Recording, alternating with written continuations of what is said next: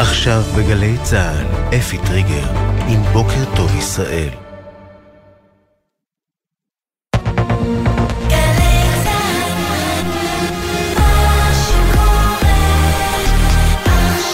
גלי צה"ל, שש בבוקר. בוקר טוב ישראל עם אפי טריגר.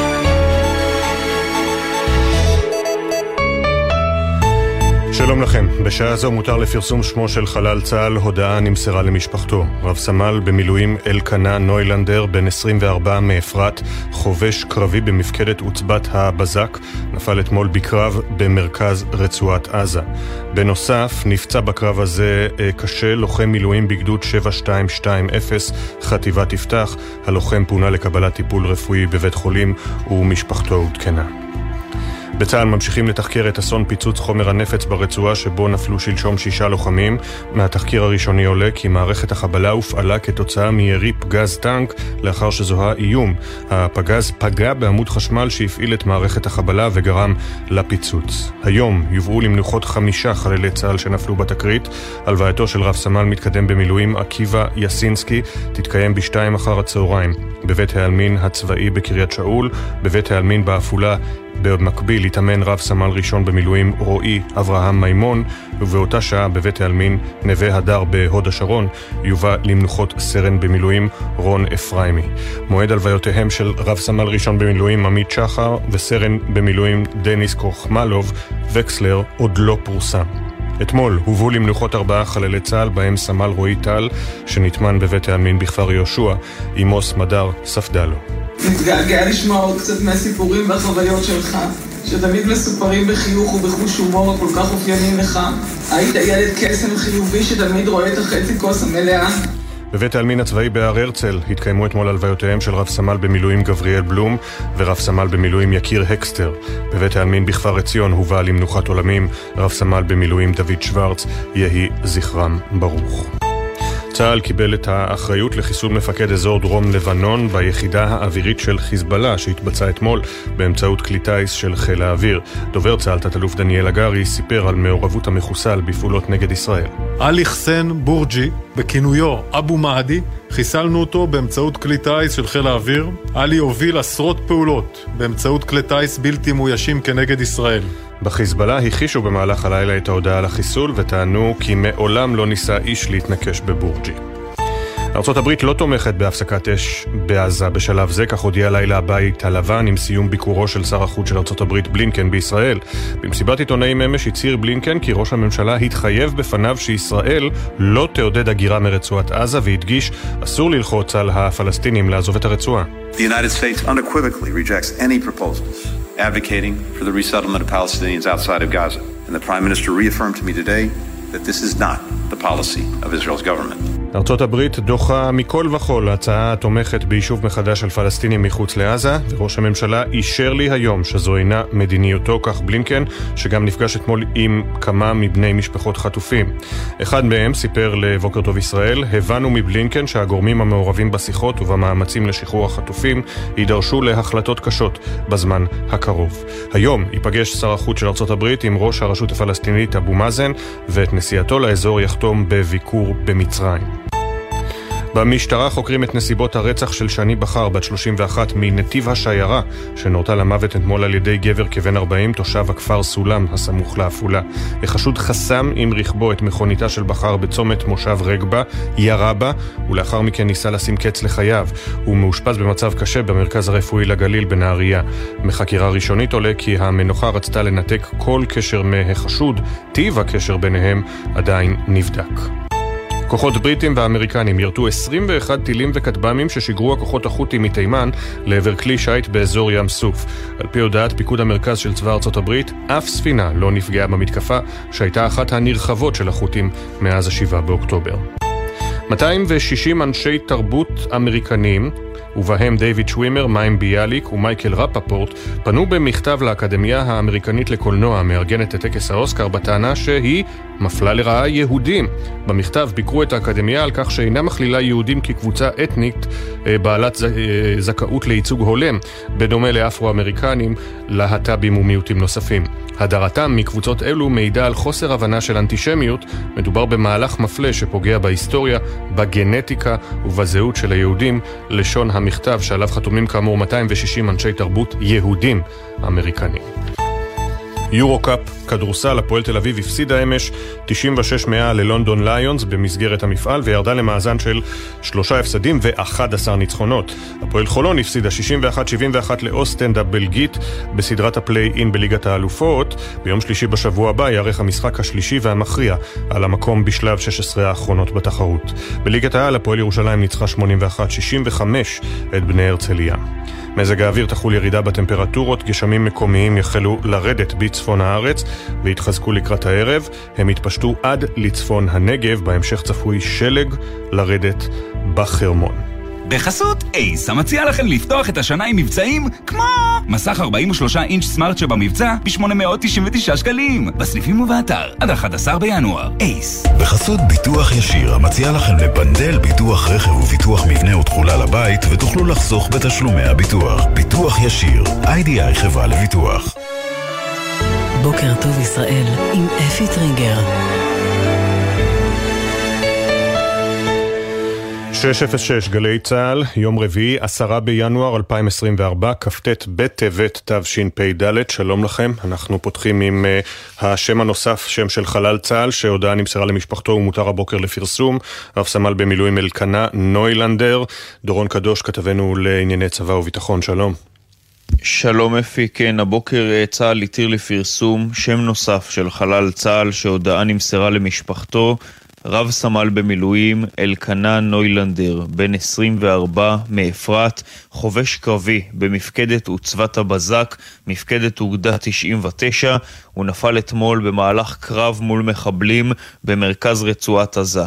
באותו הקרב אפי נפצע לוחם במילואים בגדוד 7220 של חטיבת המילואים מפתח. אותו לוחם נפצע באורח קשה, פונה לבית חולים ומשפחתו עודכנה.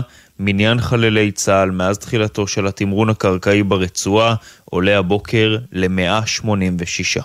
ובינתיים אה, דורון, אה, צה"ל אה, מעדכן אמש באמצעות דובר צה"ל על חיסולו של מפקד יחידת הכטב"מים, מפקד דרום לבנון ביחידה האווירית של ארגון חיזבאללה. חיזבאללה בלילה מכחיש שהוא חוסל.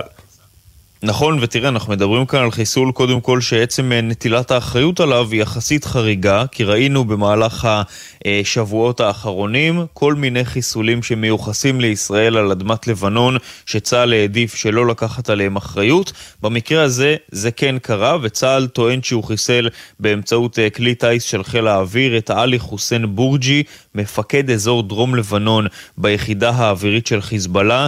עלי הוביל עשרות פעולות באמצעות כטב"מי נפץ, היחידה האווירית זו למעשה היחידה שאחראית על כל מערך הכטב"מים של חיזבאללה, ובין היתר אחת התקיפות המשמעותיות שהוא הוביל זה גם המתקפה של הכטב"מים נגד מפקדת פיקוד הצפון אתמול בצפת.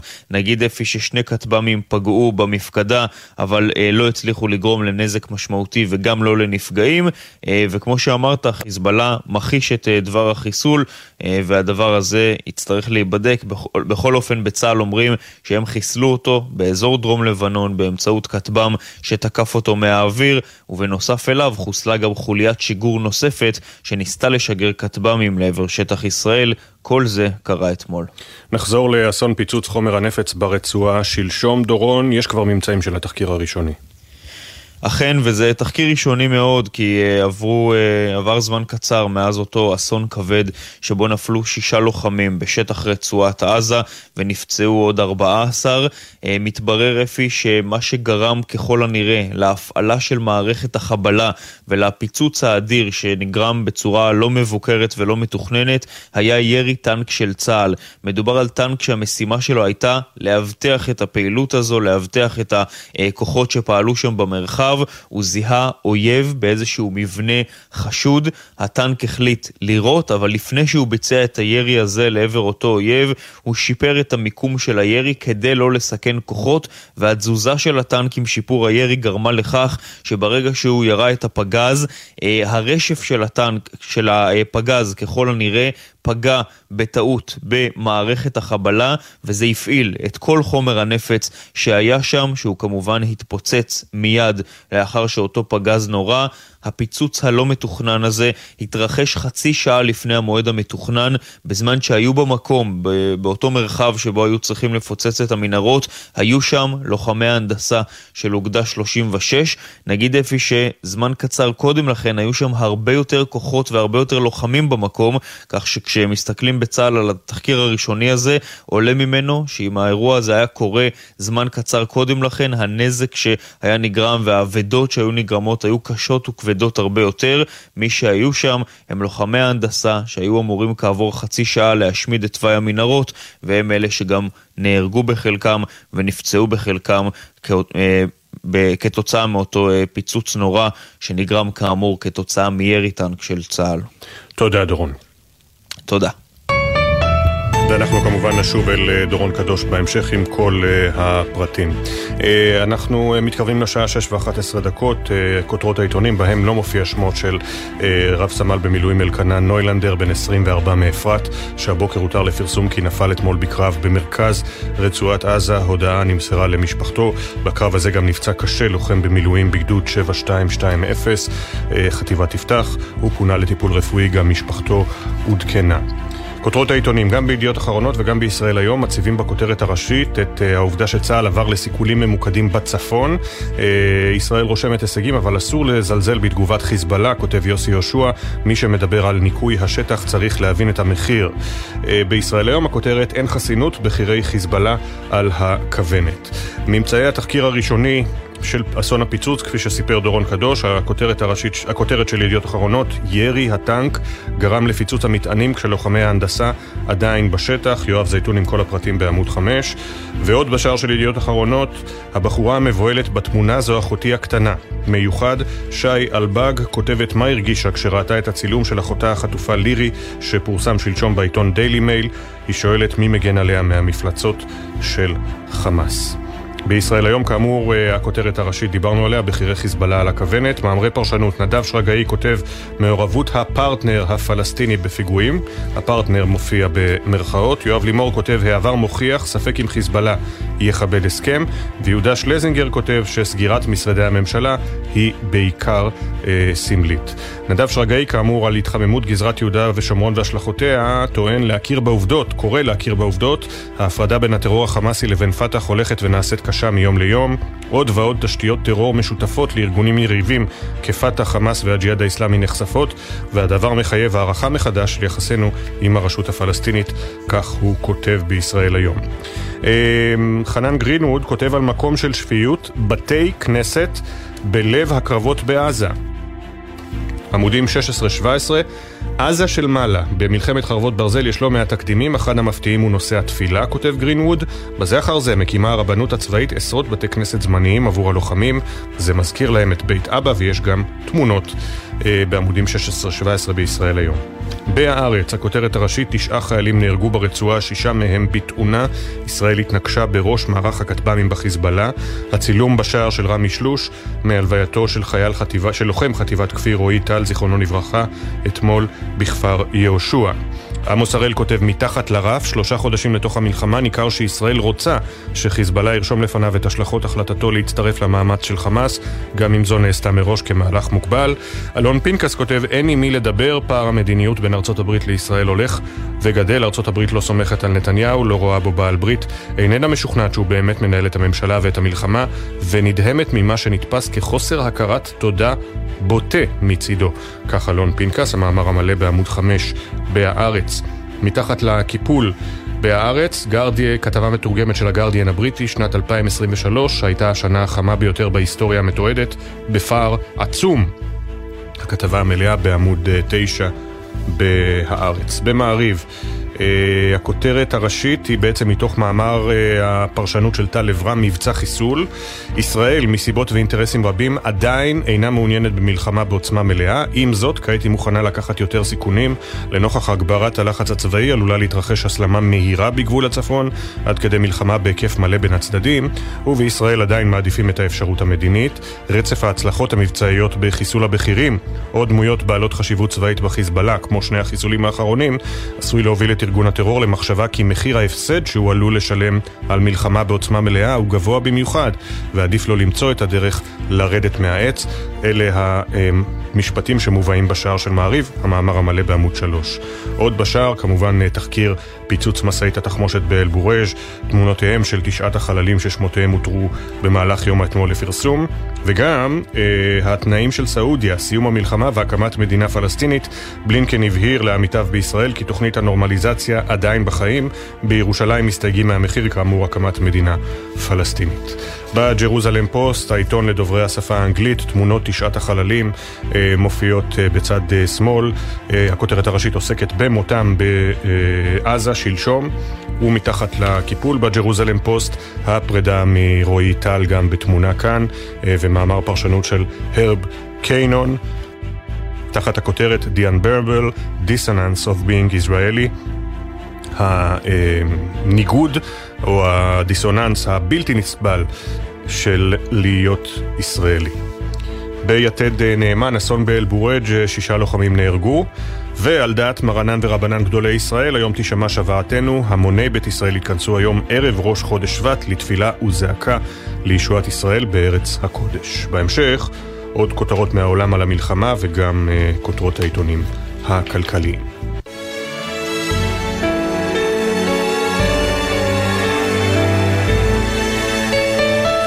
שש ושש עשרה דקות מתחילת המלחמה כבר הספקנו להבין שבני ובנות הזוג של נשות ואנשי המילואים ממלאים תפקיד בחזית משלהם, לקחת את הילדים לגן, לבית הספר, להאכיל, לקלח, להקשיב לחששות ולנסות לתווך את המציאות הקשה.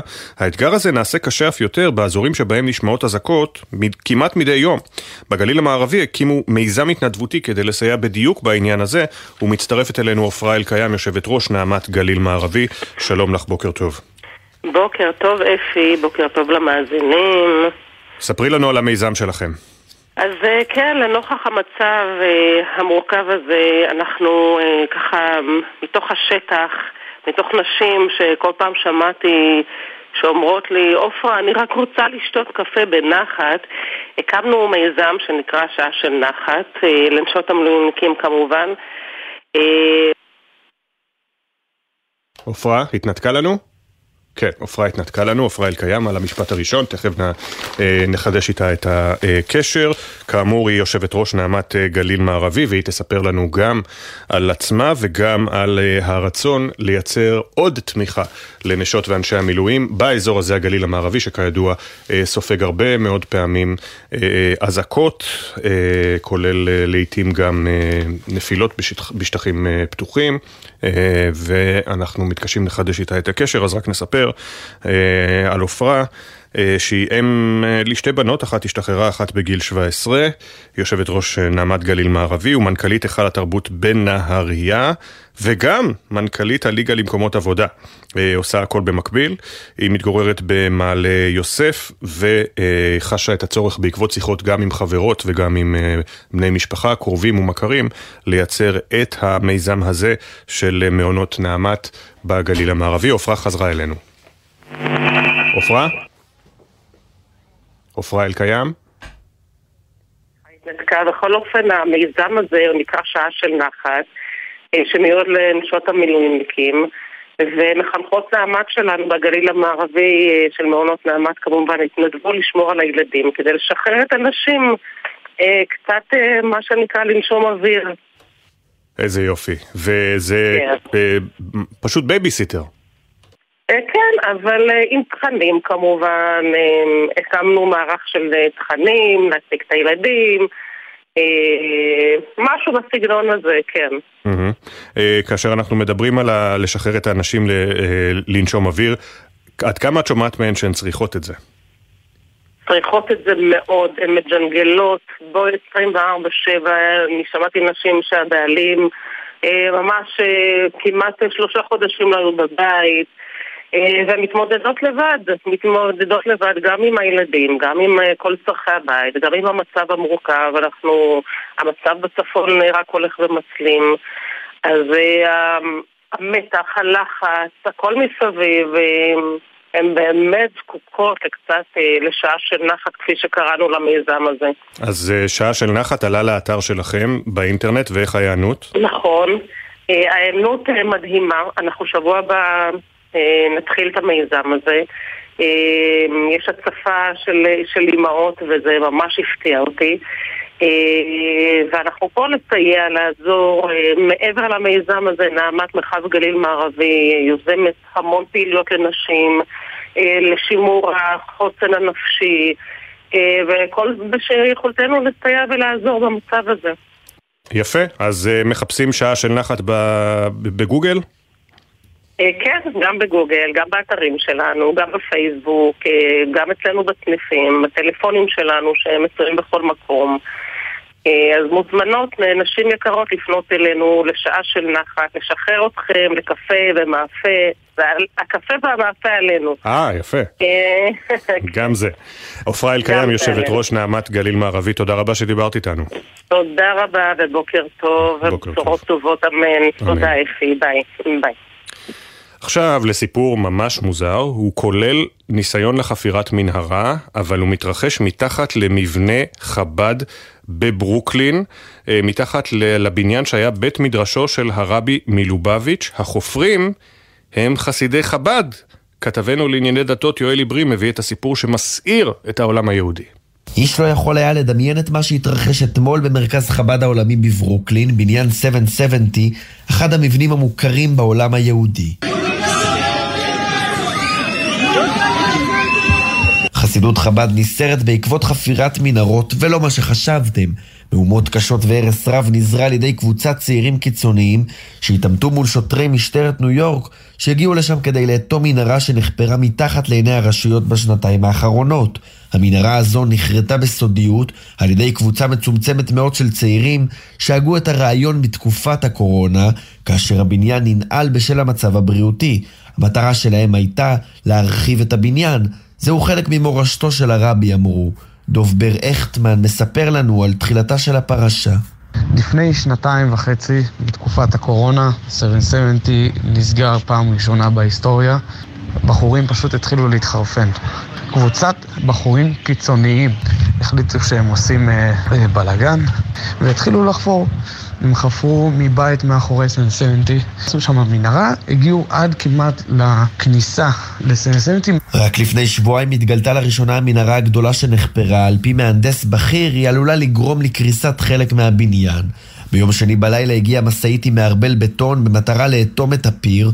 קבוצת הצעירים שהבינה שהתוכנית שלהם יורדת לטמיון, מיהרה לשבור את הקיר המוביל אל המנהרה.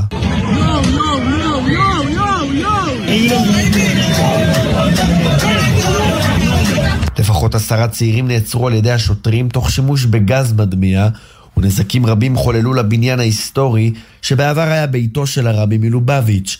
כלל הגורמים הרשמיים של החסידות מיהרו להתנער מהמעשים. הרב יוסף ברוינד, רבה של קראון נייטס, יצא נגדם בתקיפות. A horrible thing happened today where a group of people who were not appointed by anyone have taken reign and control of the holy shul of 770 and decided to do kechol ha'ol al rucham, whose hand did not shake and tremble when they went and touched those walls, when they took a hammer to those walls. We're not even talking about all the tunnels and all the other horrible things that have happened. This is an, a fulfillment of the pasuk Marsaich Machrivayich דבר נורא קרה, אמר הרב ברוין, כשקבוצת אנשים השתלטו על בית הכנסת, איך ידם לא רעדה כשהלכו ונגעו בקירות הללו, כאשר לקחו פטיש ודפקו על הקירות. זו הגשמת הפסוק, מהרסייך ומחריבייך, ממך יצאו. המקום הסואן נסגר עד לאיתום מלא של המנהרה, ובחב"ד עדיין תוהים מי ייקח אחריות על אחד האירועים החמורים שאירעו בבניין הסמלי הזה. איזה סיפור. עכשיו אנחנו חוזרים אלינו, לאזור שלנו ואל כותרות כלכליות. לפני הכותרות הכלכליות, משני מוספים אה, של ידיעות ושל הארץ אני רוצה לתאר לכם דברים שגם קשורים למלחמה. קודם כל, בגלריה הארץ, רועי שוורץ כותב אה, על אה, התמונה שבוודאי רבים מכם נתקלתם בה, בעצם ב... רואים אותה חיה מול עיניכם במהלך השיטוט במרחב הציבורי. הנשק שהפך לחלק בלתי נפרד, בתחילת המלחמה הזו הייתה מלצרית עם נשק בבר בתל אביבי, והיום בשער של גלריה, אני לא יודע אם זה מבוים או לא, אבל מתחת לחופה קלה עם שמלת כלה ונשק, אז יש פרויקט צילומים ממש יפה. אני אומר ממש יפה, זה עצוב, כן, אבל זה יפה, אה, של הנשק במרחב הציבורי בעמודים 2-3 בגלריה. ובזמנים אה, פלוס, מה שאנחנו הזקנים היינו קוראים לו זמנים מודרניים בידיעות אחרונות, אה, מראיינים בשער את רפ"ק אביטל, רב פקד אביטל צוריאל, קצינת הכלבנים הראשונה של משטרת ישראל, על תפקידם של הלוחמים על ארבע בזירות הקשות ביותר. היא מצולמת עם כלב לברדור מקסים שיש עליו אפוד משטרה ומספרת כבר ביום הלחימה הראשון נהרגו לנו שלושה כלבים ושלושה נפצעו קשה. כשרב פקד אביטל נכנסה לתפקיד קצינת הכלבנים הראשית של משטרת ישראל לפני חצי שנה, היא לא תיארה לעצמה אילו אתגרים תציב בפניה המלחמה. לצד המלחמה בפשיטה, בפשיעה השוטפת, הכלבים שלה הוכשרו לאתר נעדרים ולהבדיל, גם גופות ממולכדות של מחבלים. זה הרבה מעבר לפוצי מוצי וליטופים, היא מספרת לסמדר שיר. אה, כלבים הם כלי עבודה ברמה של עולם ומלואו. בגיל 7, משהו כמו 49 בשנות אדם, הכלב יוצא לפנסיה, מגיע להם לחיות טוב אחרי כל כך הרבה שנות עבודה. הם מועברים לפנסיון עם חצרות שחרור ובריכה, שם הם מסיימים את חייהם באהבה ובכבוד. יפה. הרעיון המלא בעמוד 4-5 במוסף זמנים פלוס. עכשיו לעיתונים הכלכליים. אה, כלכליסט מדווח בלעדית מאת עמיתי גזית בשער, חמצן לענף הנדל"ן, משרד השיכון מתכנן מתווה פיצוי לקבלנים על איחורים במסירת דירות. המלחמה הביאה לעצירת הכניסה של פועלים פלסטינים, ואתרי הבנייה עובדים בתפוקה נמוכה עד שיצליחו למלא את החסר באמצעות עובדים זרים.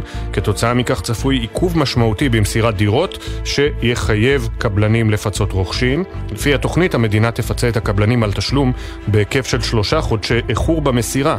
התוכנית מוערכת בכ-311 מיליון שקל, לפי תחזית לאיחור במסירה של 41 אלף דירות. עוד בכלכליסט, אה, שלמה טייטלבאום מנתח, תקציב הביטחון יגדל, השאלה בכמה. סימן השאלה המרכזי לקראת דיוני התקציב נוגע לגודלו של תקציב הביטחון שמעבר להוצאות המלחמה. גורמי המקצוע מדברים על טווח שבין 20 מיליארד שקל לכפול מכך, בין 20 ל-40 מיליארד. ההחלטה תתקבל בדרג הפוליטי. אנחנו מגיעים אל אה, דה מרקן, דה מרקר. לא רק המיליארדים, כותב אבי בראלי בכותרת הראשית, הנזק שיוצרים משרדי הממשלה המיותרים. עשרה משרדים שימשו השנה מסלקה להלבנת כספים קואליציוניים ולהכשרת 463 ג'ובים. קיומם מייצר ביזור מסוכן של סמכויות שלטוניות, מחריף את הבירוקרטיה ומגביר את הסיכון לטעויות ולשחיתות. הכתבה המלאה עם אה, פני השרים והמשרדים המיותרים בעמודים 2-3 בדה מרקר. עוד אה, בדה מרקר בעמוד 5, קים לגזיאל כותבת על שלוש מנהלות אבל אפס ניהול. מתקפות חיזבאללה לא פוסקות. יישובי הצפון מפונים אך אין מי שדואג למפונים. ראשי רשויות בצפון מתמודדים עם חדירות כלי טיס בלתי מאוישים, ירי רקטות, תושבים מפונים, אף שהוקמו שלוש מנהלות שונות. אין למי לפנות בנושאים אזרחיים, והתחושה היא שאיש לא מנהל את האירוע. כשהם יגמרו את הסיפור בדרום הם ישכחו איתנו, אותנו חוששים ראשי הרשויות, זה בדה מרקר. בגלובס, בלעדי בכותרת הראשית, אה, באוצר מתכננים, שימו לב, ביטול הטבת מס למאות אלפי בעלי דירות. לפי הצעת אגף התקציבים, כל מי שמחזיק ביותר מדירה אחת ומבצע עסקת מכירה, יחויב מ-2026 במס שבח על כל תקופת הבעלות, ולא רק מ-2014 כפי שהיה נהוג עד כה. באוצר מקווים שצעד כזה יוביל כבר עכשיו לגל של מכירות דירות, כדי להספיק ליהנות מההטבה, מה שיכניס עוד כסף לקופת המדינה. עוד בתוכנית משרד האוצר, מס על כל קילומטר נסיעה ברכב חשמלי וקיצוצים בפיתוח התחבורה. אורן דורי ואסף זגריזק מביאים את הפרטים בעמודים 2-3 בגלובס. בפינת הציטוט היומי, לא בדקתי קודם, הציטוט היום הוא של קרל יונג. קרל יונג, מי שמסתכל החוצה חולם, מי שמתבונן פנימה מתעורר. מי שמסתכל החוצה חולם, מי שמתבונן פנימה מתעורר. אה, זעקת מורי הדרך בידיעות אחרונות בממון. איבדנו את הפרנסה ובאוצר לא מבינים את המשבר. איריס ליפשיץ קליגר דיברה עם אה, מורי הדרך אחרי ההתרסקות בקורונה וההתאוששות ממנה. הגיעה המלחמה ומדריכי הטיולים מצאו עצמם שוב בבית, ללא עבודה בלי אור בקצה המנהרה. הזעקה שלהם בעמודים 22-23 בידיעות אחרונות. יוצאים להפסקה קצרה ומיד חוזרים.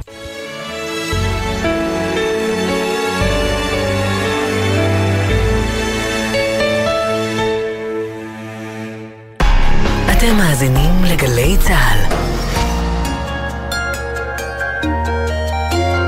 משרד התקשורת, רשות החירום הלאומית רח"ל וגלי צה"ל מאפשרים קליטת רדיו בחירום במקלטים ברחבי הארץ ולכוחותינו בחבל עזה. שידורי ניסיון נקלטים באמצעות משדרי ה-AM בחיפה והצפון בתדר 1287 קילו הרץ ובין חיפה לבאר שבע בתדר 945 קילו הרץ. גלי צה"ל, פה איתכם, בכל מקום, כל הזמן.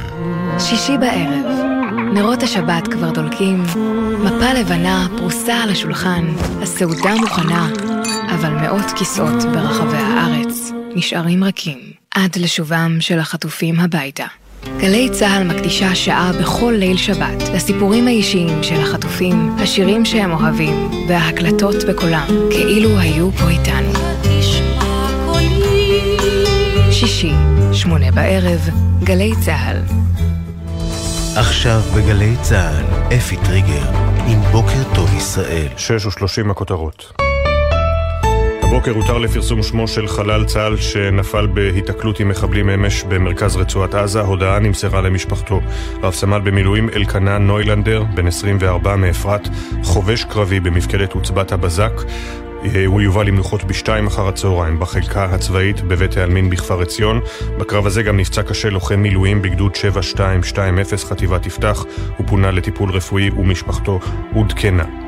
בתוך כך, בצה"ל ממשיכים לתחקר את אסון פיצוץ חומר הנפץ ברצועה, שבו נפלו שלשום שישה לוחמים. מהתחקיר הראשוני עלה כי מערכת החבלה הופעלה כתוצאה מירי פגז טנק, לאחר שזוהה איום. הפגז פגע בעמוד חשמל שהפעיל את מערכת החבלה וגרם לפיצוץ. חמישה מהחללים שנפלו בתקרית יובאו היום למנוחת עולמים. הלווייתו של רב סמל מתקדם במילואים עקיבא יסינסקי תתקיים בשתיים אחר הצהריים בבית העלמין הצבאי בקריית שאול. במקביל, בבית העלמין בעפולה, התאמן רב סמל ראשון במילואים רועי אברהם מימון. ובאותה שעה בבית העלמין נווה הדר בהוד השרון יובא למנוחות סרן במילואים רון אפרימי. מועד הלוויותיהם של רב סמל ראשון במילואים עמית שחר וסרן במילואים דניס קרוחמלוב, וקסלר, עוד לא פורסם. אמש הובאו למנוחת אה, עולמים ארבעה חללי צה"ל, בהם סמל רועי טל, זיכרונו לברכה, שנטמן בבית העלמין בכפר יהושע, אמו סמדר נפרדה ממנו. מתגעגע לשמוע עוד קצת מהסיפורים והחוויות שלך, שתמיד מסופרים בחיוך ובחוש הומור הכל כך אופיינים לך. היית ילד קסם חיובי שתמיד רואה את החצי כוס המלאה. בבית העלמין הצבאי בהר הרצל התקיימו אתמול הלוויותיהם של רב סמל במילואים גבריאל בלום ורב סמל במילואים יקיר הקסטר. בבית העלמין בכפר עציון הובא למנוחת עולמים רב סמל במילואים דוד שוורץ. יהי זכר הנופלים ברוך. כוחות בריטים ואמריקנים יירטו הלילה 21 טילים וכטב"מים ששיגרו הכוחות החות'ים מתימן לעבר כלי שיט באזור ים סוף. על פי הודעת פיקוד המרכז של צבא ארצות הברית, אף ספינה לא נפגעה במתקפה שהייתה הנרחבת של החות'ים מאז ה-7 באוקטובר. בעירות השתתפו ארבעה כלי שיט אמריקנים ומטוס קרב מנושאת המטוסים אייזנהאואר וכן משחטת של צבא בריטניה. במשטרה חוקרים את נסיבות הרצח של שני בכר, בת 31 מנתיב השיירה, שנורתה למוות אתמול על ידי גבר כבן 40, תושב הכפר סולם הסמוך לעפולה. החשוד חסם עם רכבו את מכוניתה של בכר בצומת מושב רגבה, ירה בה, ולאחר מכן ניסה לשים קץ לחייו. הוא מאושפז במצב קשה במרכז הרפואי לגליל בנהריה. מחקרה ראשונית עולה כי המנוחה רצתה לנתק כל קשר עמו, טיב הקשר ביניהם עדיין נבדק. עדכוני תנועה לנהגים מגלגלצ, כביש 6 דרומה עמוס ממחלף באקה עד אייל, כביש החוף דרומה עמוס מנתניה עד מחלף פולג, בכביש 65 יש עומס תנועה מצומת מי עמי עד מחלף עירון. מזג האוויר תחול ירידה בטמפרטורות, גשמים מקומיים יחלו לרדת בצפון הארץ והתחזקו לקראת הערב וגם יתפשטו עד לצפון הנגב, בהמשך צפוי לרדת שלג בחרמון. בתקופה האחרונה אנחנו מתחילים לומר בזהירות את המילה שגרה, כאשר הסועדים מתחילים לחזור אל בתי הקפה, הקונים שבים לחנויות ואוהדי הספורט חוזרים למלא את היציעים. גם אה, בשוק התעסוקה ניתן לראות מגמת התאוששות עם ירידה של יותר מ-10% במספר מבקשי העבודה, כך על פי דוח של שירות התעסוקה שהתפרסם אה, בתחילת השבוע, ואנחנו רוצים להעמיק בו כעת. איתנו הדוקטור אופיר פינטו, סמנכ"ל המחקר של שירות התעסוקה. שלום. בוקר טוב אפי. אה, מה מבחינתך הנתון הבולט ביותר? הירידה למשל בחודש דצמבר של יותר מעשרה אחוזים במספר דורשי העבודה? חד משמעית. אנחנו למעשה מדברים על זה שבחודש אה, דצמבר אנחנו רואים חזרה, כמו שאתה אמרת מקודם, חזרה לאיזושהי שגרת חירום כזאת, אה, התרגלות לעבוד תחת שגרת חירום. אנחנו רואים את המשק הישראלי מגלה איזשהו חוזק וכמו שהיה בסוף תקופת הקורונה אנחנו ראינו שהיו תחזיות של ה-OECD שייקח למשק הישראלי המון זמן להתאושש ולחזור לעצמו. גם בתקופת המלחמה, בהתחלה היה הלם ואף אחד לא ידע לאן זה הולך להוביל. ואנחנו רואים שאחרי חודשיים אנחנו רואים די uh, התחלה של חזרה לאיזושהי התרגלות לשגרת חירום uh, והירידה שאתה, כמו שאתה ציינת, של עשרה uh, אחוזים במספר דורשי עבודה זה הנתון המשמעותי ביותר שיש שם. מה הסיבה לירידה הזו? למעשה מה שאנחנו רואים זה שמקומות תעסוקה, כמו שאתה אמרת, התחילו להיפתח, מקומות שהחזירו את העובדים שלהם מחל"ת, אנשים שמשרות שמתחילות להיות מאוישות, אנחנו רואים ענפים מסוימים, בעיקר החזקים שבהם, שמתאוששים ואומרים אוקיי, הבנו את המלחמה, הבנו מה, מה המצב והנה אנחנו מתחילים לחזור לשגרה. אנחנו בעיקר רואים, כמו שאמרתי מקודם, שהחזקים יותר כביכול הם אלו שמצליחים לחזור לעבודה, עדיין אנחנו רואים ענפים מסוימים, בעיקר ענף הבנייה, קצת גם במסחר ושירותים, ששם אנחנו רואים קצת יותר חולשה, עדיין המספר של דורשי עבודה הוא הרבה יותר גבוה ממה שהיה בימים שבשגרה. אבל, אבל זה איזושהי התחלה שמנבט איזשהו עתיד הרבה יותר ורוד ממה שהצטייר בימים הראשונים של המלחמה. ועדיין כמובן יש לנו עוד מאות אלפי מילואימניקים בשירות פעיל ועסקים שעדיין לא פועלים בצורה מלאה. איפה אתם רואים בחלוקה לאוכלוסיות למשל קצב פחות טוב של חזרה לעבודה? אז חד משמעית החברה הערבית נמצאת בקצב הכי פחות מזהיר מבחינת קצב חזרה לעבודה גם בגלל המקצועות שבהם היינו רגילים לראות את אותם דורשי עבודה וגם כי עדיין יש איזשהו מתח שקיים בין החברה היהודית לחברה הערבית והדבר הזה הוא מתבטא בעיקר, אגב, כשאתה מסתכל על הערים שבהם יש את מספר דורשי או שיעור דורשי עבודה הגבוה ביותר והערים שנמצאות בראש הרשימה הם ערים מהחברה הערבית. ולעומת זאת, אצל החברה החרדית, מהדוח שלכם עולה שיש חזרה מהירה של נשים חרדיות לשוק העבודה. אז כן, אנחנו, נשים חרדיות בדרך כלל עובדות במקצועות של הוראה, הרבה פעמים שאנחנו רואים אותה או בעולמות אחרים ובתחומים שבהם נשים חרדיות מועסקות, הוראה, תכנות וכולי אז שם אנחנו כן רואים חזרה לעבודה וזה טבעי כשאנחנו שומעים שמערכות החינוך מסביבנו חוזרות לעבודה, הייטק חסרים לו הרבה מאוד עובדים שגויסו למילואים, אתה אמרת את זה מקודם אז זה, אין ספק שאותן עובדות הן נצרכות והן לא נשארות מאחור. מה לגבי, כאמור, הנושא הזה של מובטלים? עדיין השיעור הוא גבוה, אני מניח, לעומת תקופה מקבילה אשתקד למשל.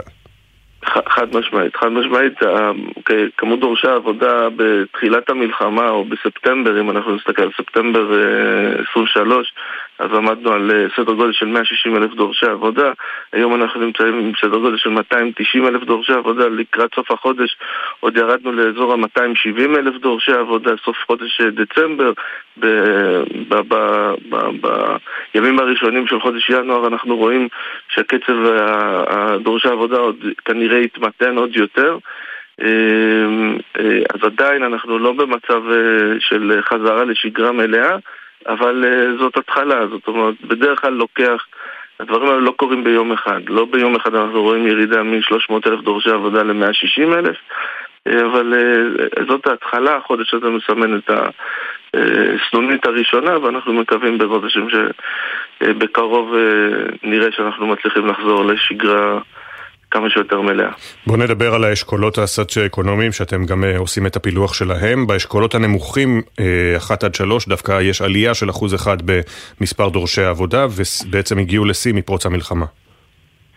נכון מאוד, זה מתחבר, האשכולות הסוציו-אקונומיים מתחבר למרכיב האוכלוסייה שמשויכים לאותם, לאותם אשכולות, בדרך כלל באשכולות הנמוכים יש ייצוג גבוה של ערים מהחברה הערבית וברגע שאתה רואה ייצוג גבוה של חברה ערבית ב... בקרב דורשי עבודה, אז האשכולות באים גם הם לידי ביטוי באותו אופן. הדוקטור אופיר פינטו, סמנכ"ל המחקר של שירות התעסוקה, על הדוח שפרסם השירות. תודה רבה שדיברת איתנו, שנמשיך לראות התאוששות בנתונים. תודה רבה, יום טוב, בשורות טובות. אמן, תודה.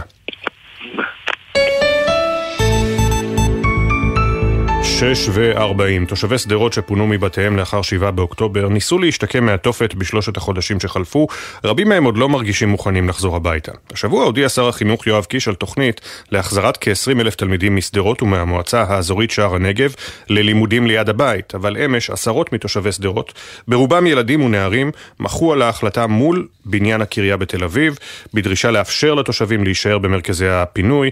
כתבתנו לענייני חינוך יובל מילר פגשה אותם. רוצים להחזיר אותנו לבינתיים, תחת טפטופים. מספיק! לא רוצה יותר! עשרות תושבי שדרות שפונו לכל רחבי הארץ התקבצו אמש בתל אביב, סמוך לקריה, ומחו נגד ההחלטה להחזירם לעיר בתחילת החודש הקרוב. הממשלה מסרבת לפגוש אותנו, להעניק לנו תשובות. היא קבעה לנו מועד חזרה לעיר ואז הקדימה אותו בלי שום התראה מוקדמת, ממש מעל הראש שלנו. הילדים שלנו, עשינו ניסיון לחזור איתם לשדרות בהפסקת האש. ברקטה הראשונה, הבן שלי קיבל התקף חרדה נוראי, הקיא, השתולל, נשכב על הרצפה. אנחנו מדברים פה על חיים של דור העתיד שלנו, אנחנו לא משחקים. מאז שפונו מבתיהם, תושבי העיר מנסים להשתקם מהאירועים הקשים של 7 באוקטובר, שעדיין מלווים אותם. להפגנה אמש הגיעו בעיקר נערים ונערות. השבוע משרד החינוך הודיע שתלמידי העיר יחזרו למוסדות בתחילת חודש פברואר, וכלל הצוותים יועברו לשדרות. המדינה הציעה לכל תושב תמריץ כספי כדי לשוב לעיר, אך לא מהתושבים לא מרגישים בטוחים לחזור. אותנו מאלצים לחזור לעיר, קונים אותנו בכסף, תפסו את האנשים בחולשה שלהם, כי אנחנו נשארנו חסרי כל. יש פה עוד כל כך הרבה אנשים פליטים. די, הילדים שלי ראו מחבלים, גופות, אה, ג'יפים מחוררים. אנחנו לא רוצים כסף, רוצים שקט, ושנוכל לחזור לעיר שאנחנו כל כך אוהבים. נפל לנו קסאם בבית באותה שבת נוראית. אנחנו עם תשעה ילדים בבית, היינו כל השבת בממ"ד. הילדים שלי לא מוכנים לדרוך בשדרות, הם, הם לא חזרו לעצמם עדיין, ומספיק אחד, שתיים ביום להחזיר את הילד לתחושה שהיה לו באותה שבת. הילדים שחוו את אירועי 7 באוקטובר התבגרו בן רגע. למרות הרצון לחזור לשגרה יציבה, הם מתקשים לחשוב על המסלול בחזרה הביתה. אני לא מדמיין את עצמי הולכת לבד בשדרות, במיוחד לא בשבתות. המחשבה הזאת של ללכת באולפנה, לדרוך במקומות שאנשים נרצחו בהם. משרד החינוך אומר לנו לחזור למסגרות, זה לא הגיוני. הבית ספר שלי הוא המקום המוגן? לא. להיות רגועה. בעוד פחות מחודש ישובו התושבים שעוד מתאוששים מהטראומה לבתים בעיר המטווחת בארץ. הגעגועים הביתה אמנם הציפו כמעט את כולם, אך אתמול הבהירו שאת המסע בחזרה הביתה יתחילו רק כאשר ירגישו מספיק מוגנים ובטוחים. אנחנו ממשיכים הבוקר במיזם שלנו מאחורי השמות. מדי בוקר מספרים כאן משהו קצר על כל נרצח ונופל, אנקדוטות שאת חלקן בני משפחה וחברים שלחו לנו. נעשה זאת על כל אחד ואחת מאחורי השמות.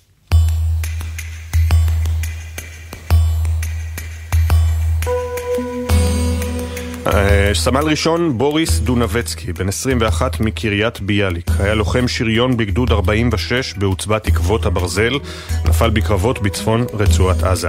בוריס היה רוקסטאר בכל רמ"ח איבריו, מהמוזיקה שאהב ואפילו כתב, ועד לטלטלים המפורסמים שלו. הוא המשיך את המורשת המשפחתית והתגייס לשריון בעקבות סבו שלחם בטנק במלחמת העולם השנייה. רודי סקריסבסקי, בן, בן 57, מאוהד, נרצח בשבת השחורה בצומת מבטחים. רודי עלה מארגנטינה כחייל בודד מתוך ציונות ויצר את מילון רודי, ערבוב של עברית וספרדית שרק הוא הבין באמת. יותר מכל הוא אהב לבשל, וגם אם ביקשו ממנו להכין רק טוסט, לשולחן היה מגיע מגש עמוס מכל טוב. סמל מאור כהן אייזנקוט, בן 19 מאילת. היה לוחם בגדוד 12 בחטיבת גולני, נפל בקרבות ברצועת עזה. מאור בילה את ימיו בהתנסות, כמעט בכל ענפי הספורט, ואת הלילות במרתון סרטים בסלון, שם גם היה נרדם בדרך כלל על הספה. נדב טייב, בן 17, נרצח בשבת השחורה בחוף זיקים. נדב היה חובב דייג, אומנות ובעיקר צילום. מהרגע הראשון הוא נדבק בחיידק המצלמה, וידע לתפוס מבעד לעדשה רגעים מרגשים וכנים. ובפרויקט האחרון שלו תיעד את סיפורי הגבורה של לוחמי יום הכיפורים. סמל ראשון סופיאן דגש, בן 21 ממרר, היה לוחם בגדוד ההנדסה 601 בעוצבת עקבות הברזל, נפל בקרבות בצפון רצועת עזה. סופיאן היה טניסאי מוכשר שאף פעם לא ויתר לעצמו, גם לא בשירות הצבאי, כשהתעקש להתגייס לקרבי, על אף היותו בן יחיד. הפנים, השמות. הסיפורים המלאים יעלו בהמשך לעמוד האינסטגרם והפייסבוק של גלי צה"ל. נזכיר שבני משפחה וחברים מוזמנים לשלוח לנו סיפורים ותמונות, לכתוב את המייל זיכרון שטרודל glz.co.il, זיכרון עם K. תודה לכתבינו תמר שונמי, שירה שפי ואילי זילברברג שהביאו את הסיפורים לשידור. תודה גם לרן לוי ויוסי ריס על העריכה הדיגיטלית של המיזם.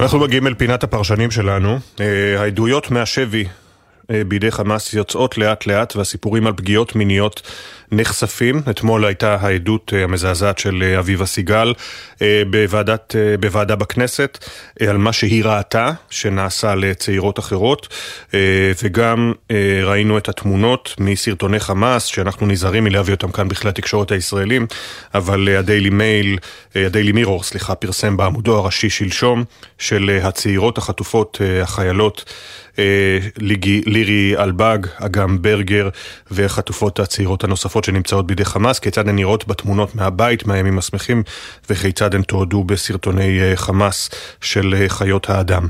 אז אנחנו שואלים הבוקר איך מטפלים בשבים ובשוות שחוו פגיעות קשות שכאלה, מה ישראל צריכה לעשות אולי בזירה הבינלאומית כדי להסביר את הזוועות שנעשות לחטופות.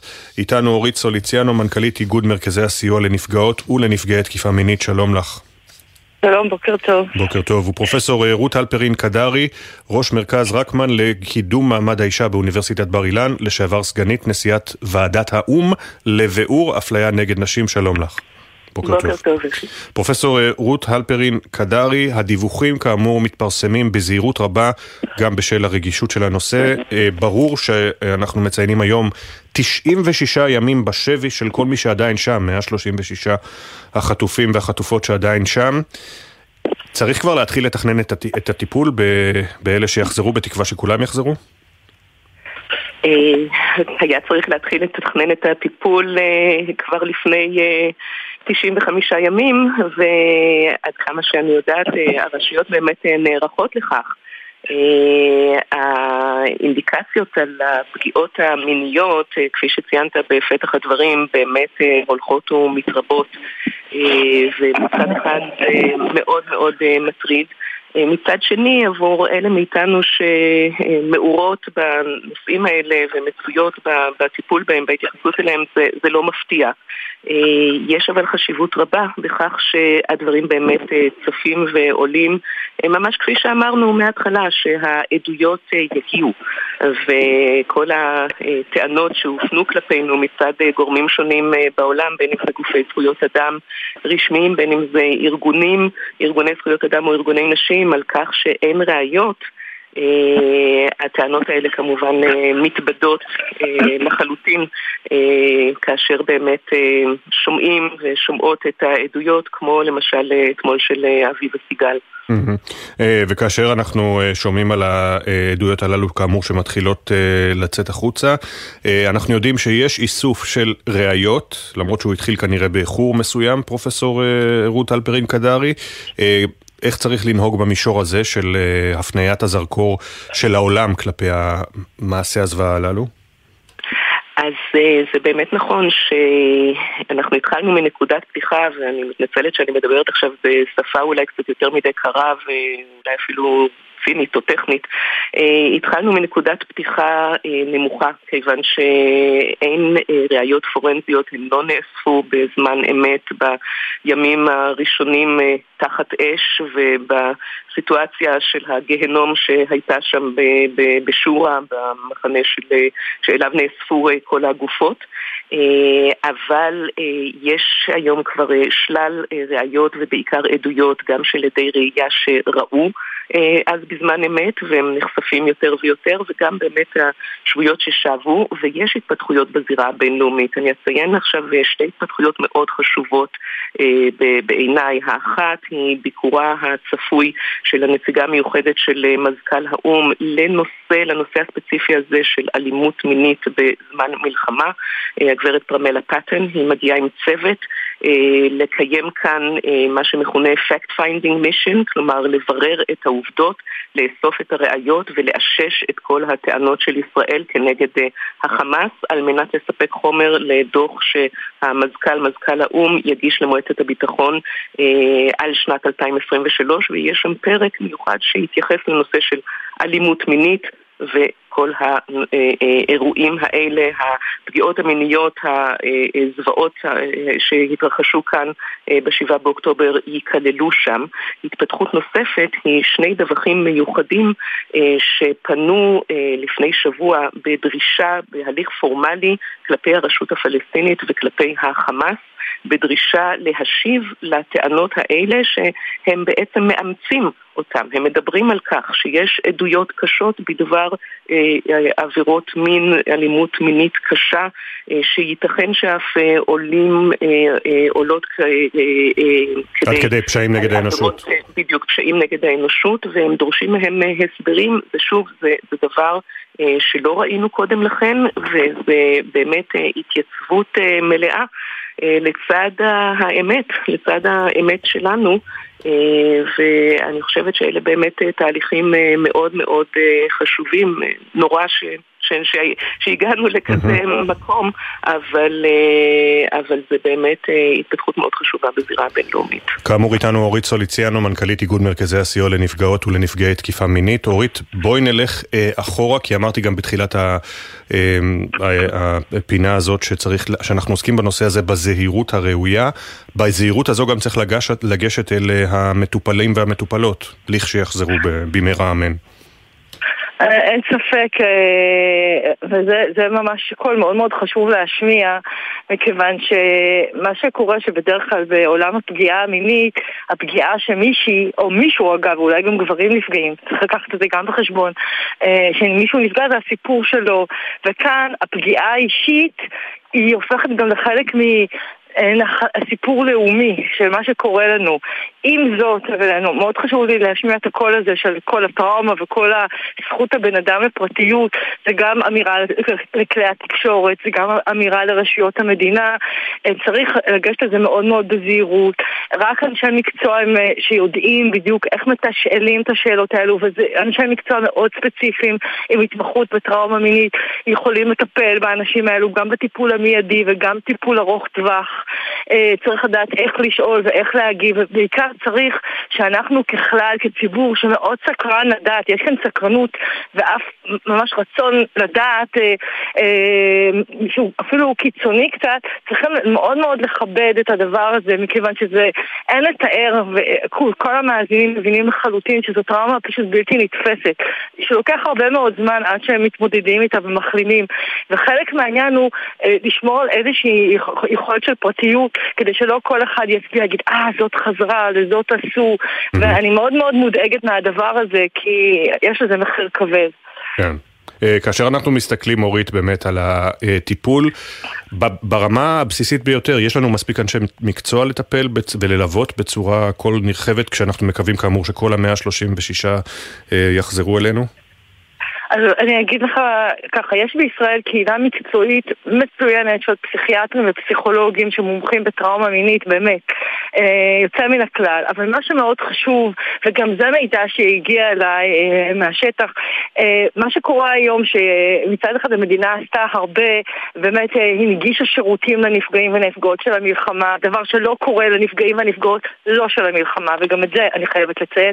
מצד שני, אני מקבלת מידע שלמשל יש אפשרות היום לגשת לביטוח הלאומי ולקבל פסיכולוג שהם המליצו עליו. במקרים כל כך מורכבים של טראומה מורכבת, וזה אני אומרת מתוך אנשי מקצוע מאוד בכירים שדיברו איתי, צריך סיסטם רב-תחומי. זה רצוי שהאנשים האלו יטפלו במרכזים, שיש פסיכולוגים ופסיכיאטרים, לא אנשים אה, פרטיים בקליניקה פרטית, כי זה מאוד מסובך, זה טראומה רבת מימדים, זה לא רק הפגיעה המינית, זה טראומת החטיפה, טראומה שאולי ראית מישהו נרצח לידך, אין סוף טראומות ללכת שם במדרות ולפחד מהפיצוצים של, של צה"ל. ולכן צריך שהאנשים האלו יקבלו את המטפלים הכי טובים אבל יש כאן שאלה שהיא גם ארוכת טווח. מדינת ישראל סובלת מאוד בשנים האחרונות אה, מכל עולם בריאות הנפש. זה עולם שהופקר, לא הושקע. ועכשיו זה, עם כל הדבר הנורא שקרה לנו, זאת הזדמנות לשינוי. ממשלת ישראל, משרד הבריאות צריכים להזרים כספים להכשיר גם בפריפריה וגם במרכז ו- ואותם אנשי מקצוע מאוד בכירים ומאוד מצוינים יכולים להכשיר כאן את הקהילה הרבה, אבל חייבים להשקיע כסף, ולא רק עכשיו שכולם ערנים. מה יקרה למשל, אני רוצה לתת דוגמה, שאחת מהחטופות למשל תחזור, ולא תרצה כרגע להתמודד עם זה כי יש לה דברים אחרים, mm-hmm. אבל עוד שלוש שנים היא תהיה בשלה. ואולי דעת הציבור כבר לא תהיה שם, והיא תבוא ותבקש טיפול, ויגידו, רגע, רשימת המתנה עכשיו של שנתיים.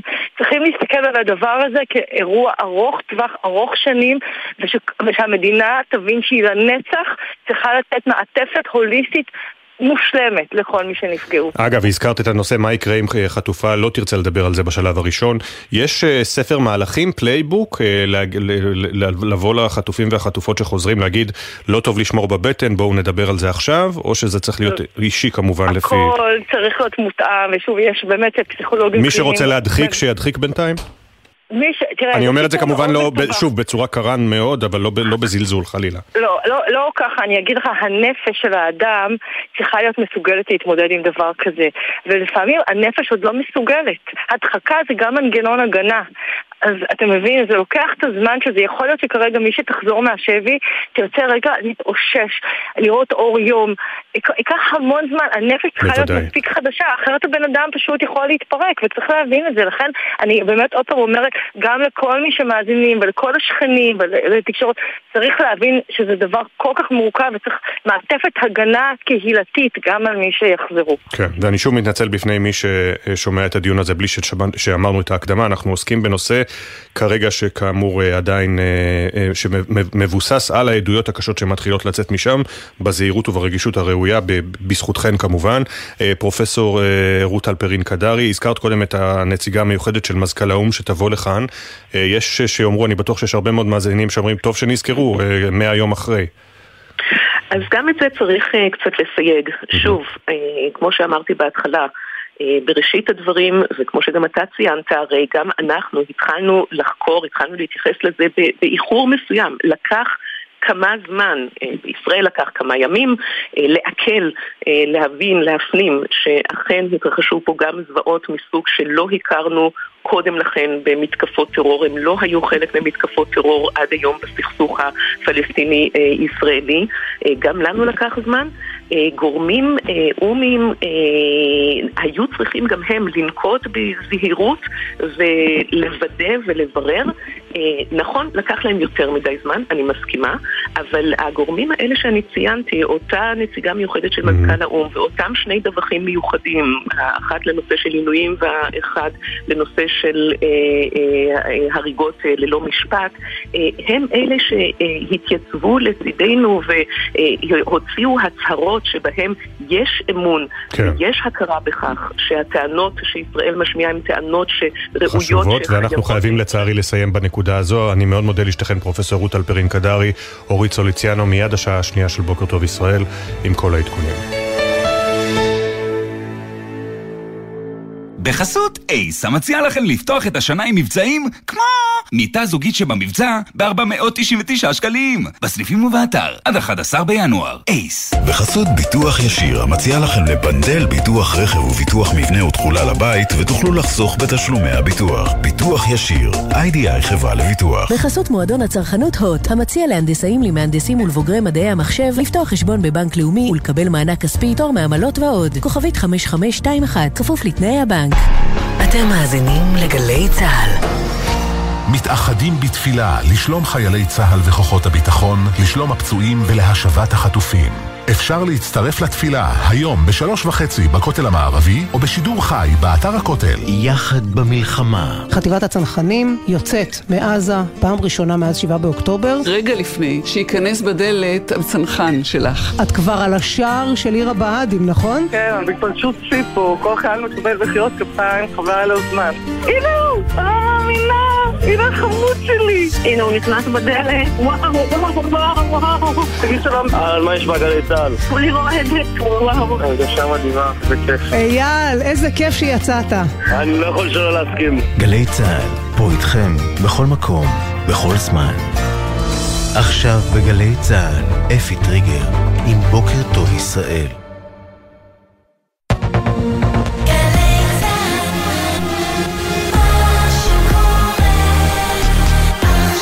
שבע בגלי צה"ל.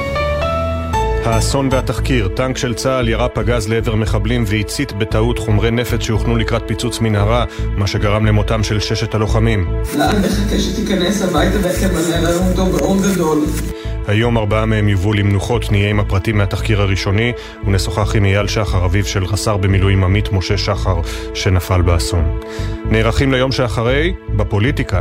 בסביבת נתניהו מתכוננים לפרישה אפשרית של גנץ במחנה הממלכתי מהממשלה, ודנו באפשרות להציע את תפקיד שר הביטחון לאביגדור ליברמן. כתבנו הפוליטי יובל שגב יפרסם, ונהיה עם חבר הכנסת זאב אלקין, שותפו של גדעון סער בתקווה חדשה. האם המחנה הממלכתי בדרך לפירוק? צמודים לגדר, בלי נשק, על אף המיקום הסמוך לגבול לבנון, באמצע המלחמה. המשטרה הוציאה את ערב אל-עראמשה מרשימת היישובים הזכאים לרישיון נשק. כתבינו אילי זילברברג ונועם אימלס יביאו את קולות התושבים. מהגורם שבמשרד לביטחון הפנים, שהחליט שבעת הזו מבטל כלי ירייה לאנשים שבסך הכל רוצים להגן על היישוב שלהם. בין ההתגוננות מטילים והלחימה הקשה. חמש דקות נסיעה ושמיים וארץ. מתרעננים בבית הקפה. כתבתנו הדס שטייף שמעה את סיפוריהם של הלוחמים שמקבלים קצת שקט ושפיות בסניף בית הקפה היחיד שפתוח סמוך לגבול לבנון. זה נחמד גם לבוא מדי פעם ולהתפנק, זה שבירת שגרה מבורכת. בוקר טוב ישראל. בוקר טוב ישראל עם אפי טריגר. שלום לכם, הבוקר הותר לפרסום שמו של חלל צה"ל שנפל בהיתקלות עם מחבלים אתמול במרכז רצועת עזה, הודעה נמסרה למשפחתו. רב סמל במילואים אלקנה נוילנדר, בן 24 מאפרת, חובש קרבי במפקדת עוצבת הבזק, הוא יובא למנוחות בשתיים אחרי הצהריים בחלקה הצבאית בבית העלמין בכפר עציון. בקרב הזה גם נפצע קשה לוחם מילואים בגדוד 7220 חטיבת יפתח, הוא פונה לטיפול רפואי ומשפחתו עודכנה. ארבעה מהחללים שנפלו בתקרית פיצוץ חומר הנפץ שלשום בעזה יובאו היום למנוחת עולמים. הלווייתו של רב סמל מתקדם במילואים עקיבא יסינסקי תתקיים בשתיים אחר הצהריים בבית העלמין הצבאי בקריית שאול. במקביל, בבית העלמין בעפולה, התאמן רב סמל ראשון במילואים רועי אברהם מימון. ובאותה שעה, בבית העלמין נווה הדר בהוד השרון, תארך הלווייתו של סרן במילואים רון אפרימי. מחר יובא למנוחות רב סמל ראשון במילואים עמית שחר, בשתיים אחר הצהריים בבית העלמין ברמת יוחנן. מועד הלווייתו של סרן במילואים דניס קרוחמלוב, וקסלר, יתפרסם בהמשך. צה"ל קיבל את האחריות לחיסול מפקד אזור דרום לבנון ביחידה האווירית של חיזבאללה שהתבצע אתמול באמצעות כלי טיס של חיל האוויר. דובר צה"ל, תת-אלוף דניאל הגרי, סיפר על מעורבות המחוסל בפעולות אה, נגד ישראל. עלי חסן בורג'י, בכינויו אבו מהדי, חיסלנו אותו באמצעות כלי טיס של חיל האוויר. עלי הוביל עשרות פעולות באמצעות כלי טיס בלתי מאוישים כנגד ישראל. בחיזבאללה הכחישו במהלך הלילה את ההודעה על החיסול וטענו שמעולם לא ניסה איש להתנקש בבורג'י.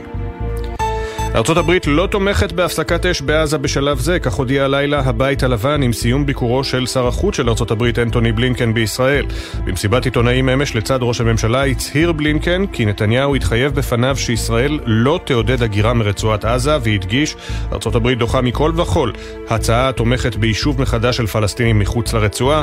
ראש הממשלה אישר לי היום שזו אינה מדיניותו. כך בלינקן. היום הוא ייפגש עם ראש הרשות הפלסטינית אבו מאזן ויחתום את נסיעתו לאזור בביקור במצרים. לקראת הדיון בבית הדין הבינלאומי בהאג מחר, ראש השב"כ רונן בר המליץ שהאסטרטגיה הישראלית תהיה לנסות להביך את האו"ם שבית הדין בהאג הוא אחד ממוסדותיו באמצעות הצגת הוכחות למעורבות עובדי אונר"א ומוסדותיה בטבח השבעה באוקטובר. פרטים נוספים על ההצעה שעלתה בדיונים פנימיים יביא בהמשך המשדר כתבנו לענייני צבא וביטחון דורון קדוש. כוחות בריטים ואמריקנים ירתו הלילה 21 טילים וכטב"מים ששיגרו הכוחות החות'ים מתימן לעבר כלי שיט באזור ים סוף. על פי הודעת פיקוד המרכז של צבא ארצות הברית, אף ספינה לא נפגעה במתקפה שהייתה בין הנרחבות של החות'ים מאז ה-7 באוקטובר. ביירוט השתתפו ארבעה כלי שיט אמריקניים ומטוס קרב מנושאת המטוסים אייזנהאואר, וכן משחטת של צבא בריטניה. במשטרה חוקרים את נסיבות הרצח של שני בכר, בת 31, מנתיב השיירה. היא נורתה למוות אתמול על ידי גבר כבן 40, תושב הכפר סולם, הסמוך לעפולה. החשוד חסם עם רכבו את מכוניתה של בכר בצומת מושב רגבה, ירה בה, ולאחר מכן ניסה לשים קץ לחייו. הוא מאושפז במצב קשה במרכז הרפואי לגליל בנהריה. מחקירה ראשונית עולה כי המנוחה רצתה לנתק כל קשר עמו, טיב הקשר ביניהם עדיין נבדק. עכשיו העדכונים מגלגלצ. בחסות ביטוח ישיר, המציע לכם לבנדל ביטוח רכב וביטוח מבנה ותכולה לבית, ותוכלו לחסוך בתשלומי הביטוח. ביטוח ישיר, איי-די-איי חברה לביטוח. איילון צפונה עמוס ממחלף לגוארדיה עד מחלף השלום בגלל תאונת דרכים. כביש החוף דרומה עמוס מזיכרון יעקב עד ג'יסר א-זרקא בגלל תאונה. בהמשך יש עומס תנועה מנתניה עד מחלף פולג. בכביש 6 דרומה יש עומס תנועה ממחלף באקה עד אייל. כביש 65 עמוס מצומת מי עמי עד מחלף עירון. מזג האוויר תחול ירידה בטמפרטורות. גשמים מקומיים יחלו לרדת בצפון הארץ, יתחזקו לקראת הערב ויתפשטו עד לצפון הנגב. שלג ירד בחרמון.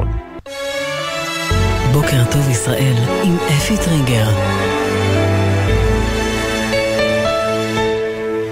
שבע אפס שש, בוקר טוב ישראל, זהו השם של המשדר שלנו, יום רביעי, עשרה בינואר 2024, כ"ט בטבת תשפ"ד, וגם הבוקר הדפיקה בדלת הגיעה אל אה, משפחה, משפחת נוילנדר, רב סמל במילואים אלקנה נוילנדר, בן 24 מאפרת, חובש קרבי במפקדת עוצבת הבזק, נפל אתמול בקרב במרכז רצועת עזה.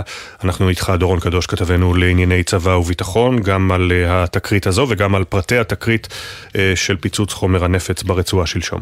נכון אפי, אז השם שמתפרסם הבוקר ומותר לפרסום, שמו של רב סמל במילואים, אלקנה נוילנדר, בן 24, מאפרת, חובש קרבי במפקדת אוגדה 99, שנפל אתמול בקרב במרכז רצועת עזה.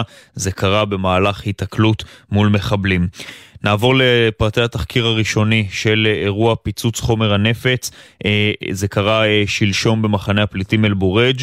התחקיר הראשוני קובע, אפי, שמה שגרם לפיצוץ חומר הנפץ במנהרה ולנפילתם של ששת החללים הוא ירי כוחותינו ולא פעולה חבלנית. הפיצוץ הלא מתוכנן התרחש ממש כחצי שעה לפני המועד המתוכנן, כשהמנהרה וחומר הנפץ כבר היו בשלבים האחרונים של ההכנות. הטנק שעמד במקום, שמשימתו לאבטח את הכוחות, זיהה אויב במבנה חשוד. הטנק ניסה לשפר את מיקום הירי שלו, ירה לעבר היעד, אבל הרשף של הירי כנראה פגע במערכת החבלה והפעיל אותה, וכך החומר הנפיץ כולו התלקח, והפיצוץ הנורא הזה נגרם. זמן קצר לפני האירוע הזה, אפי הורחקו מהמקום כוחות רבים. כלומר, האירוע הזה גם היה עלול לגבות מחיר כבד הרבה יותר.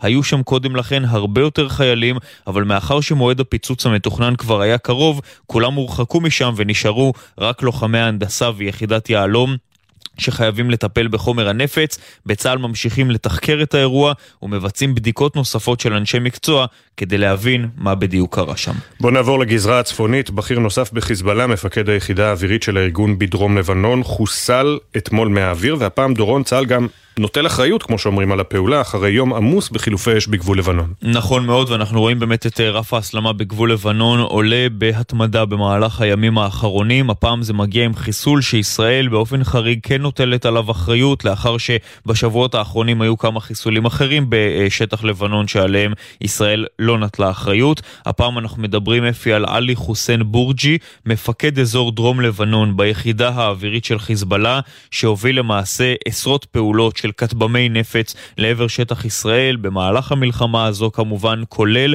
המתקפה של הכטב"מים אתמול על מפקדת פיקוד הצפון בצפת, אה, תקיפה שפגעה באמצעות שני כטב"מים במפקדה, לא גרמה לנזק משמעותי וגם לא לנפגעים, ובכל זאת פגיעה במתקן אסטרטגי חשוב מאוד של צה"ל. החיסול הזה של עלי חוסיין בורג'י למעשה נועד להעביר מסר ברור שישראל אה, מגיבה ותוקפת את מי שתוקף אותה באופן ישיר, כלומר הייתה מתקפה על מפקדת פיקוד הצפון של הכטב"מים, תוך שלוש שעות מפקד היחידה שאחראי עליה חוסל. נגיד אגב שבחיזבאללה טוענים אכן שאותו אדם חוסל, אבל מכחישים שהתפקיד שלו היה מפקד היחידה האווירית. תודה דורון. תודה. שבועיים עברו מאז הפעם הקודמת שבה דיווחנו כאן על ארבע לוויות ביום אחד.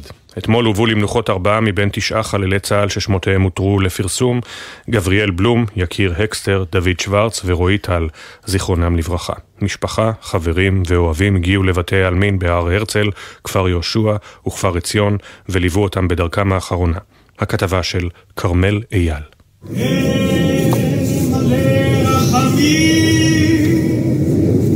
רעש מטוסי קרב החגים בשמי הצפון ליווה אתמול את מאות האנשים שהגיעו להלווייתו של סמל רועי טל בבית העלמין כפר יהושע בעמק יזרעאל, שם נולד וגדל. רועי שנפל ביום שני בקרב בדרום רצועת עזה, בן 19 בנופלו, היה חובש קרבי בגדוד 94 בחטיבת כפיר. אמו ספדה על קברו. לאן מחכה שתיכנס הביתה ולמלא תמלא לנו אותו באור גדול. מתגעגע לשמוע עוד קצת מהסיפורים והחוויות שלך. שתמיד מסופרים בחיוך ובחוש הומור הכל כך אופייני לך. היית ילד קסם חיובי שתמיד רואה את החצי כוס המלאה, עם המון שמחת חיים, מה שנקרא ילד בזרימה.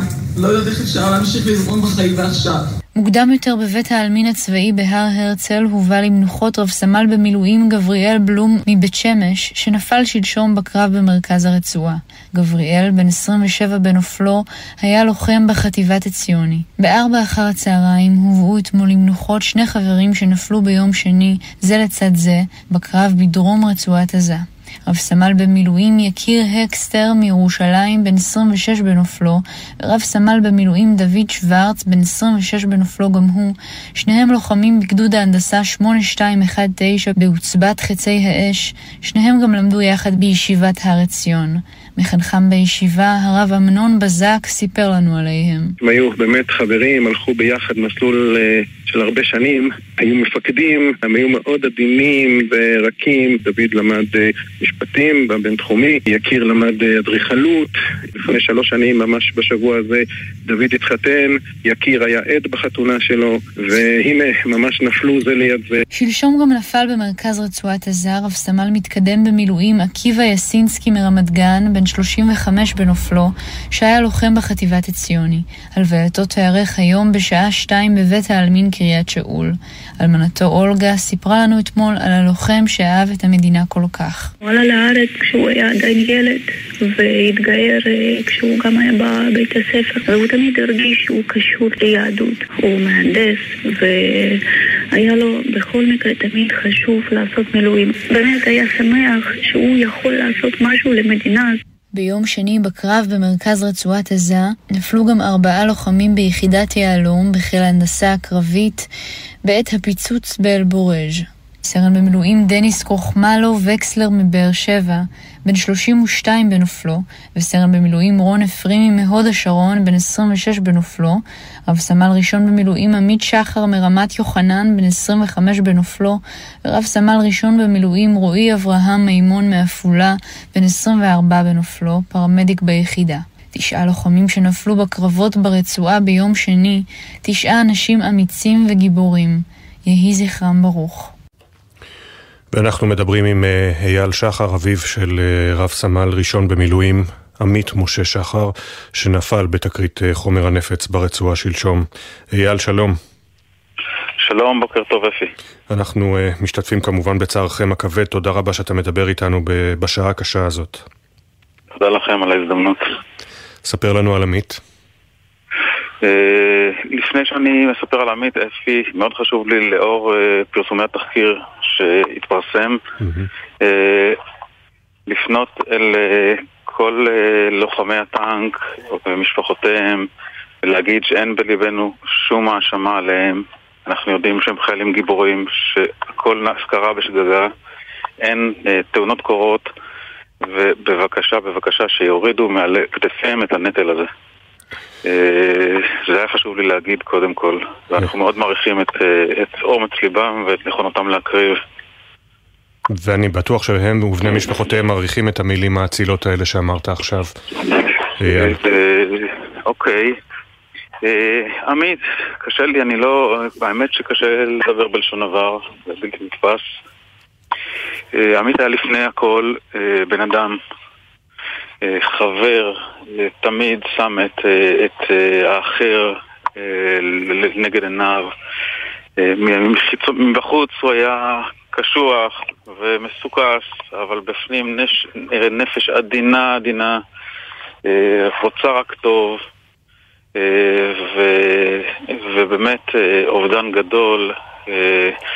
לשמחתי אני יכול להגיד שלפחות אנחנו מתנחמים בכך שהוא הספיק בחייו הקצרים לחוות, לטייל בעולם, לחוות חברויות, לחוות אהבות. אה, להתחיל, להתחיל לעבוד, לראות אופק של קריירה אה, ובמידה מסוימת זה מנחם ככל הניתן. אה, ספר לנו על, על המשמעות של העובדה שעמית, הבן הבכור, נולד וגדל בקיבוץ רמת יוחנן. מה זה אומר למשל לגדל ילד לוחם בקיבוץ? האמת שזו די נורמה. אה, אה, שאתמול ישבו אצלנו בני כיתתו ואתה מסתכל על באמת חיילים בכל המגוון של היחידות הכי מובחרות שממש הצליחו לצאת עכשיו במיוחד מתוך הלחימה ומתוך המבצעים הכי מסוכנים. אה, אז האמת שהוא רגיל, אני יכול להגיד מבחינתי הוא ילד, ילד רגיל ככל הילדים האחרים כאן, כרובם. מה, מה יש להוסיף בנידון? אה, מה שאני כן חשוב לי להגיד, אפי, אה, היה חשוב לי בעצם לעלות לשידור גם, גם כדי להעביר איזשהו מסר אישי שפחות עוסק רק בעמית, אבל כדי שהאובדן הכבד הזה לא, לא יהיה לשווא, אה, חשוב לי לבקש מאנשים, אנשים טובים, אנשים שעשו דברים אין במי, יכולים, יכולים להיות קריירות צבאיות וקריירות עסקיות, אבל אנשים טובים ששמים לנגד עיניהם את טובת המדינה לפני טובתם האישית, להצטרף לפוליטיקה, להפוך ולהיות מנהיגים שלנו. כי אני חש שבאמת אה, אנחנו במקום לא טוב מהבחינה הזאתי, ואני מדבר ללא שום אה, אה, בידול של אה, דעות, כל המגוון. אנחנו צריכים את האנשים הטובים מכל מגוון הדעות שיהיו וינהיגו אותנו. אה, וזו, אני חושב, איזושהי צוואה שעמית משאיר אחריו, ואני רוצה לקוות שהוא היה שמח שאני מבקש את זה. מתי דיברתם איתו בפעם האחרונה? דיברנו איתו ביום שישי האחרון. הוא חגג יום הולדת, mm. כן, יום הולדת 25. והחבר'ה שלו, כל הצוות שלו יצא, והוא אמר לנו, אבא, אבא ואימא, תדעו, אני נשאר אה, להמשך משימות, הוא היה בחפ"ק הרפואי, ואני עוד יומיים שלושה אצא, והלב שלנו פרפר. אה, זהו, מה יש להוסיף? טרגדיה. עוד אה, נקודה ככה שמחברת אותו למטרות המלחמה זה העובדה שהוא אה, התנדב לשנת שירות בקיבוץ ניר עוז, שם הוא ממש הכיר את משפחת אנגל. כן, זה מראה כמה אנחנו, כמה החיים שלנו כרוכים בטרגדיות ובקשיים. אתה יודע, ביום שבת, השביעי לאוקטובר הנורא הזה, הוא התעורר לקראת, לפני הצהריים. וכשהכל, התמונה הייתה מעורפלת, והוא כבר התחיל להתארגן ולקפוץ, לנסוע בלי עדיין שבכלל יקראו לו. אנחנו אמרנו לו, עמית, אין לך מה למהר. הוא אמר, אמר לנו, אבא, אמא, כשיורים בניר עוז ובשדרות, אני לא יכול לשבת ולחכות בבית. מישהו חייב לעשות את זה. אז זה, זה מדגים לך את, ה, את מה שמוביל את החבר'ה האלה. אייל, אה, אני שוב מודה לך שבשעה הקשה הזאת אתה מספר לנו על עמית. אני יודע שזה, אמרת, זה קשה לדבר עליו בזמן עבר, אבל אה, כן. הצלחת לשרטט לנו את דמותו ככה, להמחיש אותה בפנינו. כן. תודה רבה לך אפי ולכל האחרים, גם כל המשפחות השכולות, כל החברים שלו, אני מוסר, אנחנו מוסרים המון המון אה, אה, כוח שתחזיקו מעמד ושכולנו נתגבר על השעות הקשות האלה ונצליח לצמוח מזה. תודה רבה, שלא תדעו עוד צער. אני יודע שזה נשמע כמו מילים ריקות, אבל uh, אנחנו משתתפים בצערכם. כן, אבל יש לנו משמעות. תודה לך, אפי. תודה, אייל. ושמענו בתחילת השיחה את אייל פונה אל צוות הטנק ואומר אין לנו בליבנו עליכם. בעקבות פרסום התחקיר הראשוני של uh, פיצוץ חומר הנפץ, אין לנו בליבנו עליכם. Uh, הסירו uh, מלבכם את האשמה. ברור שבמלחמה קורות טעויות. אייל שחר, אביו של עמית משה שחר, שיובא למנוחות מחר ברמת יוחנן. שר החוץ של ארה"ב, אנטוני בלינקן, חתם אמש את פגישותיו בישראל במסגרת ביקור הבזק החמישי בהצהרה לתקשורת, שבה סיפר כי ראש הממשלה נתניהו התחייב בפניו שישראל לא תעודד הגירת פלסטינים מרצועת עזה. כתבנו המדיני יניר קוזין, אתה מצטרף אלינו עם סיכום הביקור כאן, עם הפנים גם לדיון מחר בבית הדין הבינלאומי בהאג, ואתה גם מביא לנו פרטים משיחות סגורות שקיים בלינקן עם, אה, נקרא לזה, בכירים בישראל. שלום יניר. שלום אפי, כן, אז כדאי להקשיב לדברים שאומר אה, מזכיר המדינה האמריקני אה, בלינקן, אה, אחרי שסיים את הפגישות שלו כאן בישראל לקראת הפגישות היום עם יושב ראש הרשות הפלסטינית אבו מאזן. הוא בראש ובראשונה מדבר על התמיכה של ארה"ב בזכותה של ישראל למנוע את השיבה באוקטובר, אבל מכאן הוא מתחיל עם לא מעט ביקורת על ההתנהלות של ישראל, בין היתר בתפיסת היום שאחרי. הוא אומר, דיברתי עם ראש הממשלה, אנחנו מתנגדים לאמירות הללו על כך שצריך להוציא את העזתים בכוח, או לעודד אותם להגר בכוח מכאן. אומר, ראש הממשלה התחייב בפניי שזו אינה המדיניות של ישראל. למיטב הבנתי, אכן מדויק הדברים שאמר בלינקן. בנוסף לכך, נקודה נוספת היא תנועת העזתים אה, בתוך רצועת עזה. האמריקנים רוצים לאפשר לעזתים שנמצאים בדרום הרצועה לחזור חזרה לבתיהם בצפון. ישראל מתנגדת מתוך תפיסה שזה הקלף שלה בניסיון להביא למשא ומתן לשחרור אה, חטופים. הוחלט בסופו של דבר בין בלינקן לנתניהו על כך שיגיע צוות של האו"ם שיבחן את המצב בצפון הרצועה, והוא יחליט האם אה, המקום הזה ראוי אה, למגורים. האם הוא יחליט שכן, האם ישראל תוכל להתנגד? נראה לי שיהיה לה הרבה יותר קשה להתנגדות אז, בתקווה שעד אז כבר יהיה מתווה לשחרור החטופים. בנוסף לכך, בלינקן הזכיר את הצורך להגדיל את הסיוע ההומניטרי, גם מצידה של ישראל, ויש גם התייחסות במובלע אה, לקואליציה של נתניהו, זה כבר בשיחות סגורות של בלינקן עם עמיתים בישראל.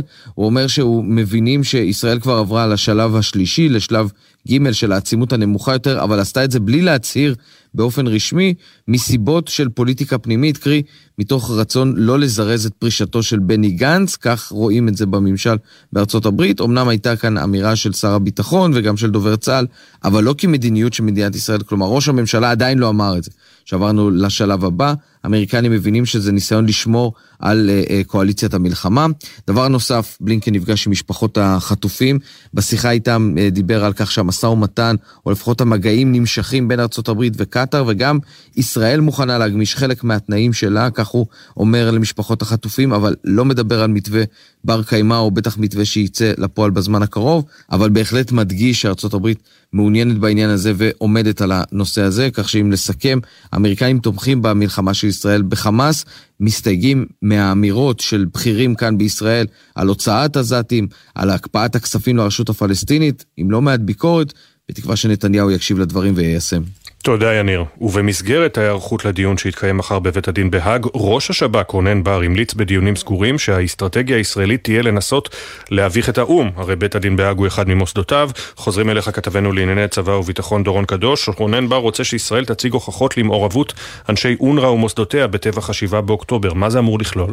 כן, אפי, אז לקראת הדיון המתוכנן בהאג מחר, בישראל באמת מקיימים התייעצויות אינטנסיביות של גורמי הביטחון והגורמים המשפטיים, ואנחנו מביאים הבוקר את המלצתו של ראש השב"כ רונן בר באותם דיונים סגורים. בר המליץ לראש הממשלה ולגורמים המשפטיים שעוסקים בדבר להביך את האו"ם, שבית הדין הוא כמובן אחד ממוסדותיו, כלומר להראות כיצד מוסדות האו"ם, בראשם סוכנות הפליטים אונר"א, היו מעורבים בטבח 7 באוקטובר, ובין היתר יש לישראל הוכחות שחלק ממחבלי חמאס שהשתתפו בטבח בעוטף עזה הם עובדים של אונר"א.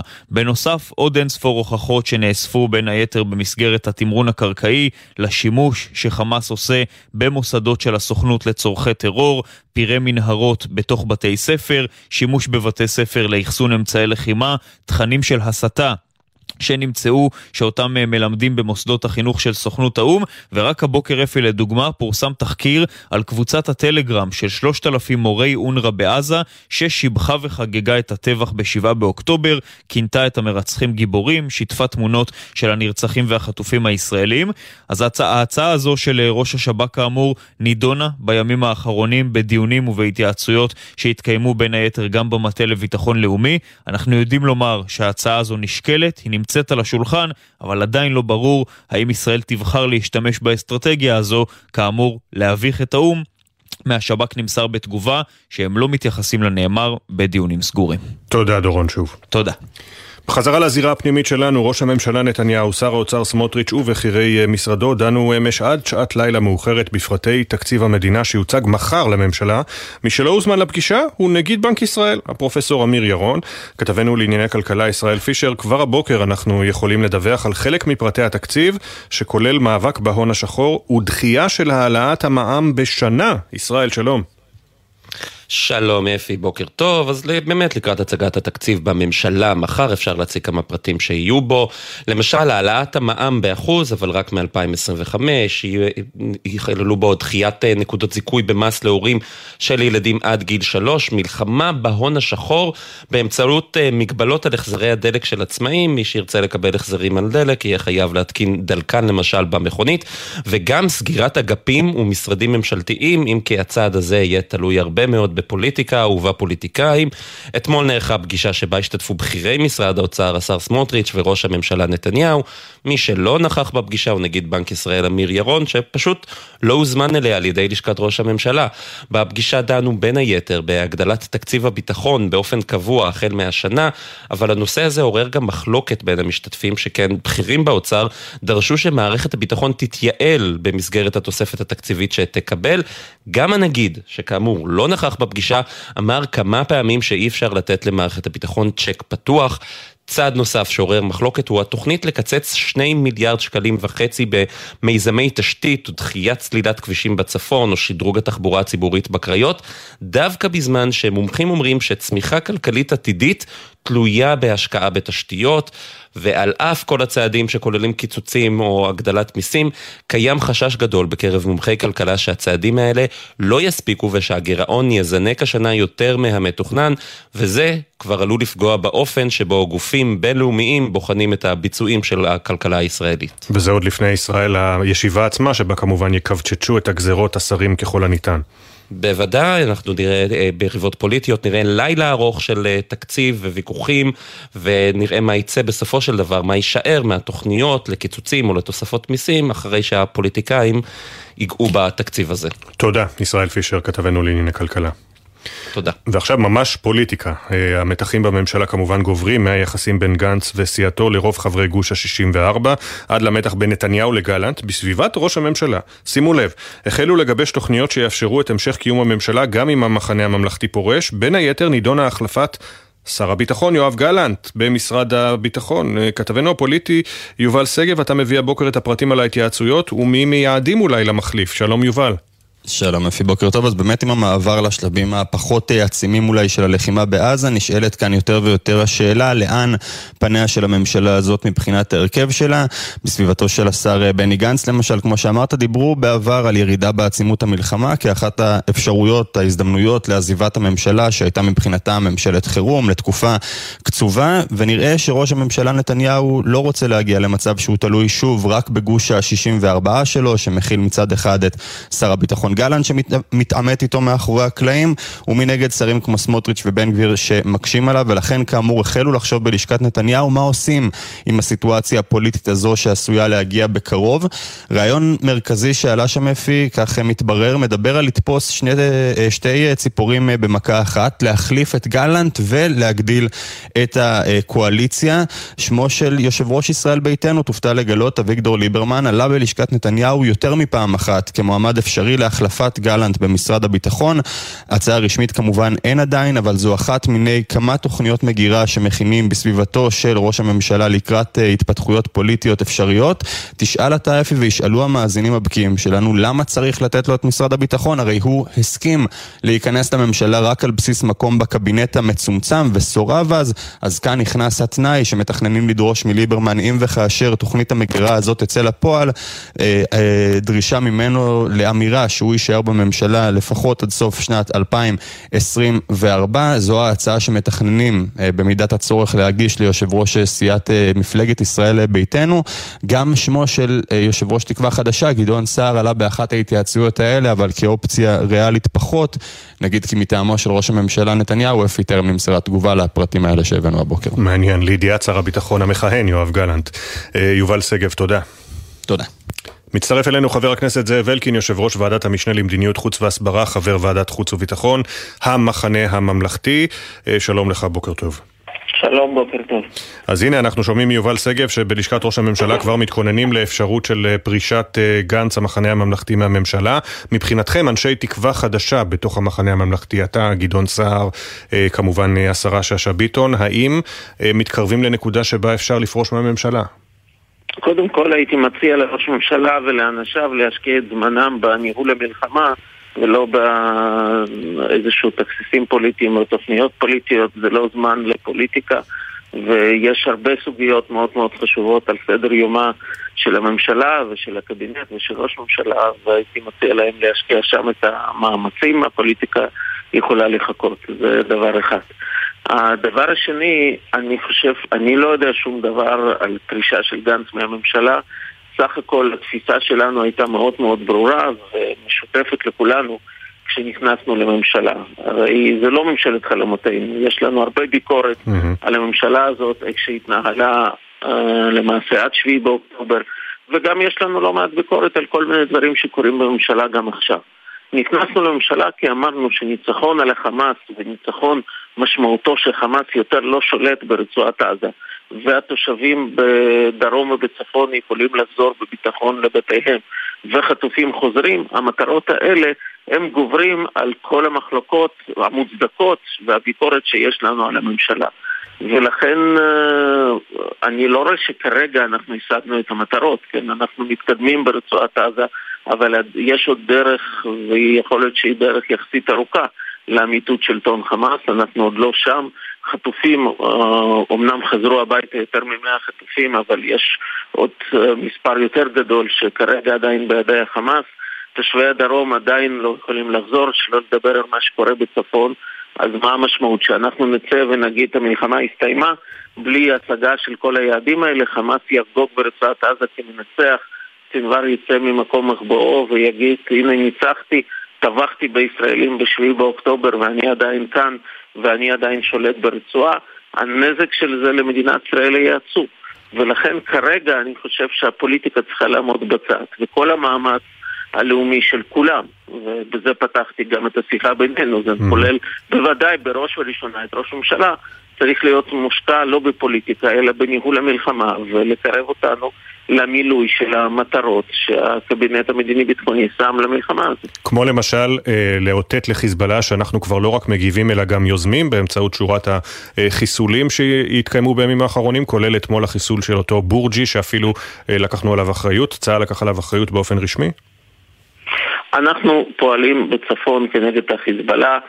אמנם כרגע מרכז הכובד שלנו עדיין בדרום, כי עוד לא הגענו שם למשימה כפי שאמרתי ולמילוי המטרות, אבל עדיין אנחנו ממשיכים לתת לחיזבאללה מכות כואבות בצפון ומבהירים להם שאנחנו לא נשלים יותר עם המציאות שהייתה עד 7 באוקטובר, אנחנו צריכים להחזיר את תושבי הצפון לבית, לבתים שלהם והמציאות בגבול לבנון צריכה להשתנות. יש כרגע פעילות מדינית אינטנסיבית והיא מגובה גם בצעדים שלנו צבאיים בשטח כדי להבהיר לחיזבאללה שאין להם ברירה, חייבים ללכת לשינוי המדיניות הזאת ואם זה לא ילך בדרך מדינית אז זה יצטרך ללכת בדרך הצבאית. כן. אה, אתמול היה כאן אה, שר החוץ של ארה"ב בלינקן ודיבר בהצהרה רשמית על כך שראש הממשלה נתניהו הבטיח לו שזו לא מדיניותו, מדיניות ממשלתו לעודד הגירה מרצון של פלסטינים מרצועת עזה. כעבור זמן לא ארוך כבר הודיע אה, חבר הקבינט השר סמוטריץ', שר האוצר והשר במשרד הביטחון, שאנחנו נמשיך לעודד הגירה של פלסטינים החוצה מעזה, כי גם הם רוצים בזה חלקם וגם זה מדיניות נכונה לישראל. אז איפה האמת? אני חושב שהוויכוח הזה הוא תיאורטי בלבד, ולכן חבל בכלל שאנחנו משקיעים בו את המאמצים שלנו. ברור שאם uh, תושבי רצועת עזה מרצונם רוצים לעזוב את הרצועה בגלל מה שקורה שם, זה נכון להם, אני לא חושב שיש גם לאמריקאים סיבה להתנגד לזה, רק הנקודה היא שאף אחד כרגע לא מתכוון לקלוט אותם ולא רוצה לקלוט אותם, לכן אפשר להתווכח על זה באופן תיאורטי, באופן מעשי זה לא משהו שתלוי במדינת ישראל. ולכן אה, יש פה, כולם עושים כותרות מהצד האחד, מהצד השני. אה, אין שום סיבה לעצור את מי שרוצה להגר, רק בינתיים אין לו לאן. חבר הכנסת זאב אלקין, המחנה הממלכתי, חבר ועדת החוץ והביטחון ויושב ראש ועדת המשנה למדיניות חוץ והסברה, תודה רבה שדיברת איתנו. תודה רבה ובוקר טוב. בוקר טוב.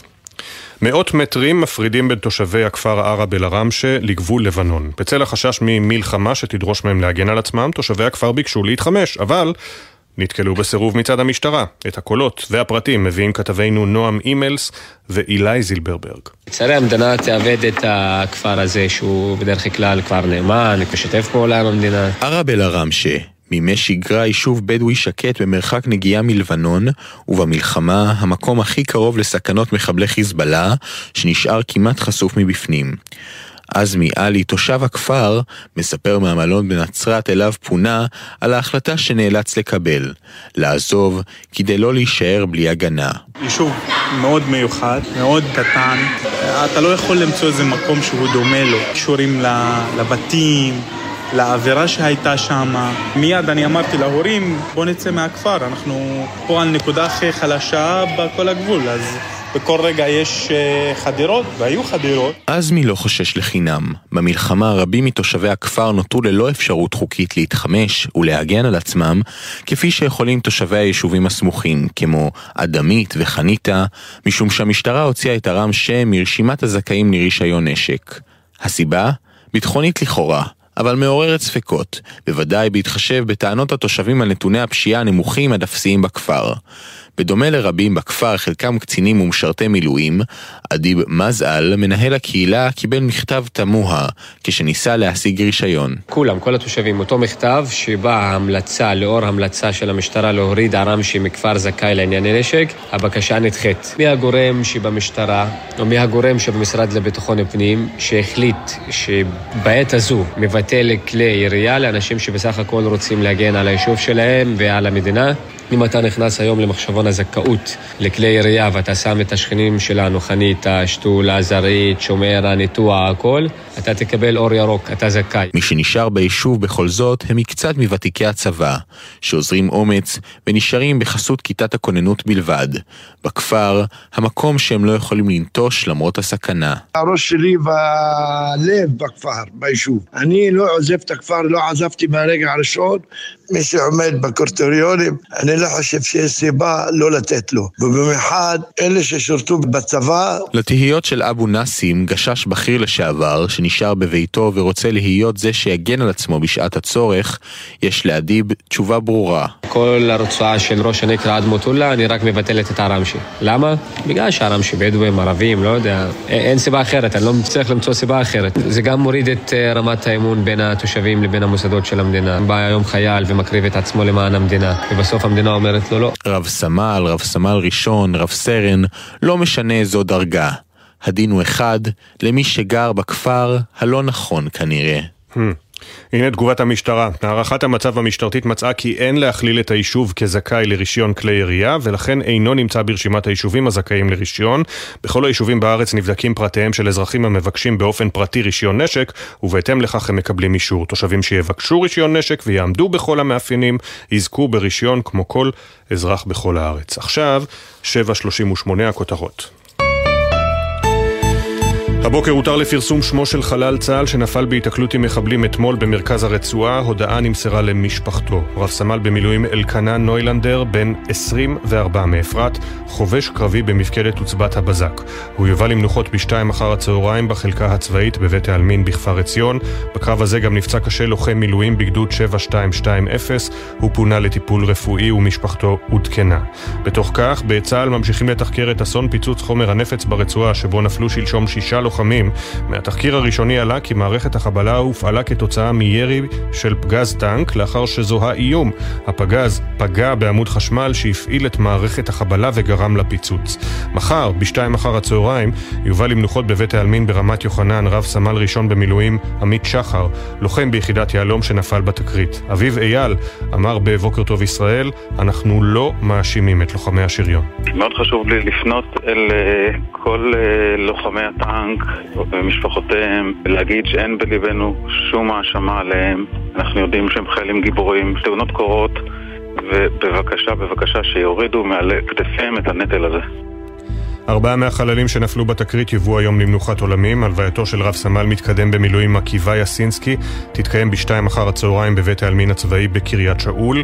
במקביל, בבית העלמין בעפולה ייטמן רב סמל ראשון במילואים רועי אברהם מימון, ובאותה השעה בבית העלמין נווה הדר בהוד השרון תיערך הלווייתו של סרן במילואים רון אפרימי.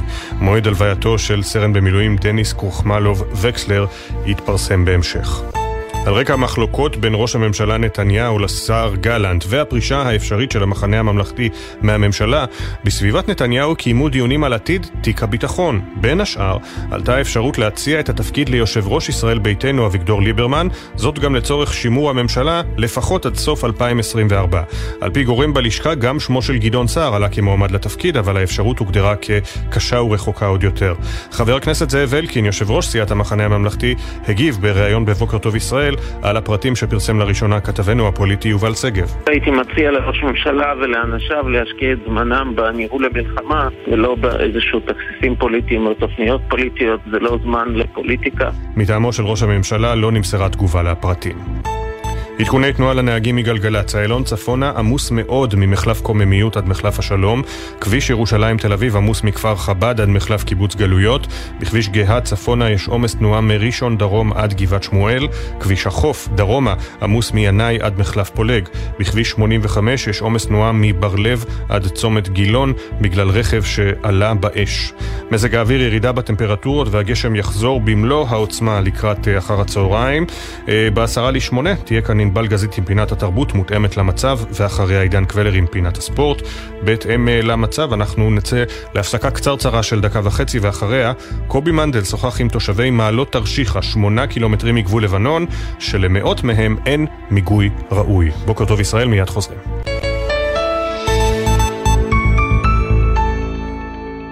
בחסות אייס, המציע לכם לפתוח את השנה עם מבצעים כמו מגהץ קיטור שבמבצע ב-99 שקלים. בסניפים ובאתר עד 11 בינואר. אייס. בחסות הפניקס סמארט המעניקה שלושה חודשים מתנה וגם שלושה חודשים דחייה בתשלום הביטוח המקיף לרכיב. כוכבית 5432, כפוף לתקנון, הפניקס חברה לפיתוח בע"מ. בחסות ארקיע, המציעה מבצע קחו אוויר. טיסות הלוך ושוב למגוון יעדים ב-199 דולר לאדם. פרטים והזמנות באתר ארקיע, כפוף לתקנון.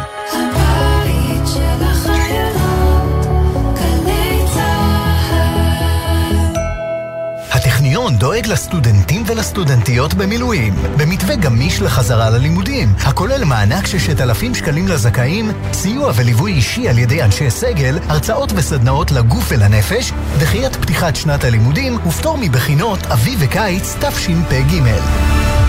למילים יש כוח לחבר, לאחד, לתת תקווה לעתיד. המלחמה הזכירה לנו שכוחנו תלוי באחדותנו.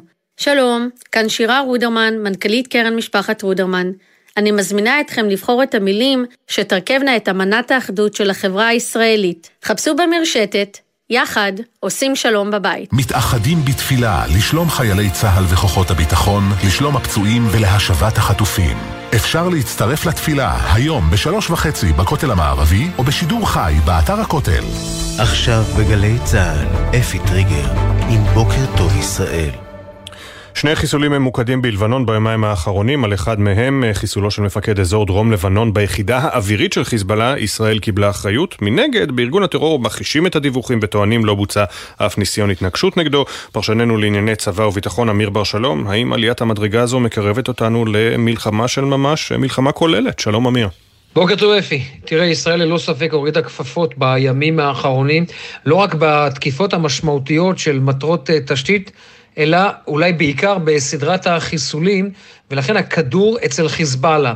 בינתיים הוא בוחר במענה של שינוי תמהיל, כלומר, הוא נוטש את הרקטות ועובר לפיגועים של מל"טים מתאבדים. בעיניו זה יותר אפקטיבי. בישראל זיהו את זה וחיסלו את ראש המערך האווירי שלו בדרום. מעבר לזה, נסראללה מנסה עדיין להיצמד למשוואות שלו.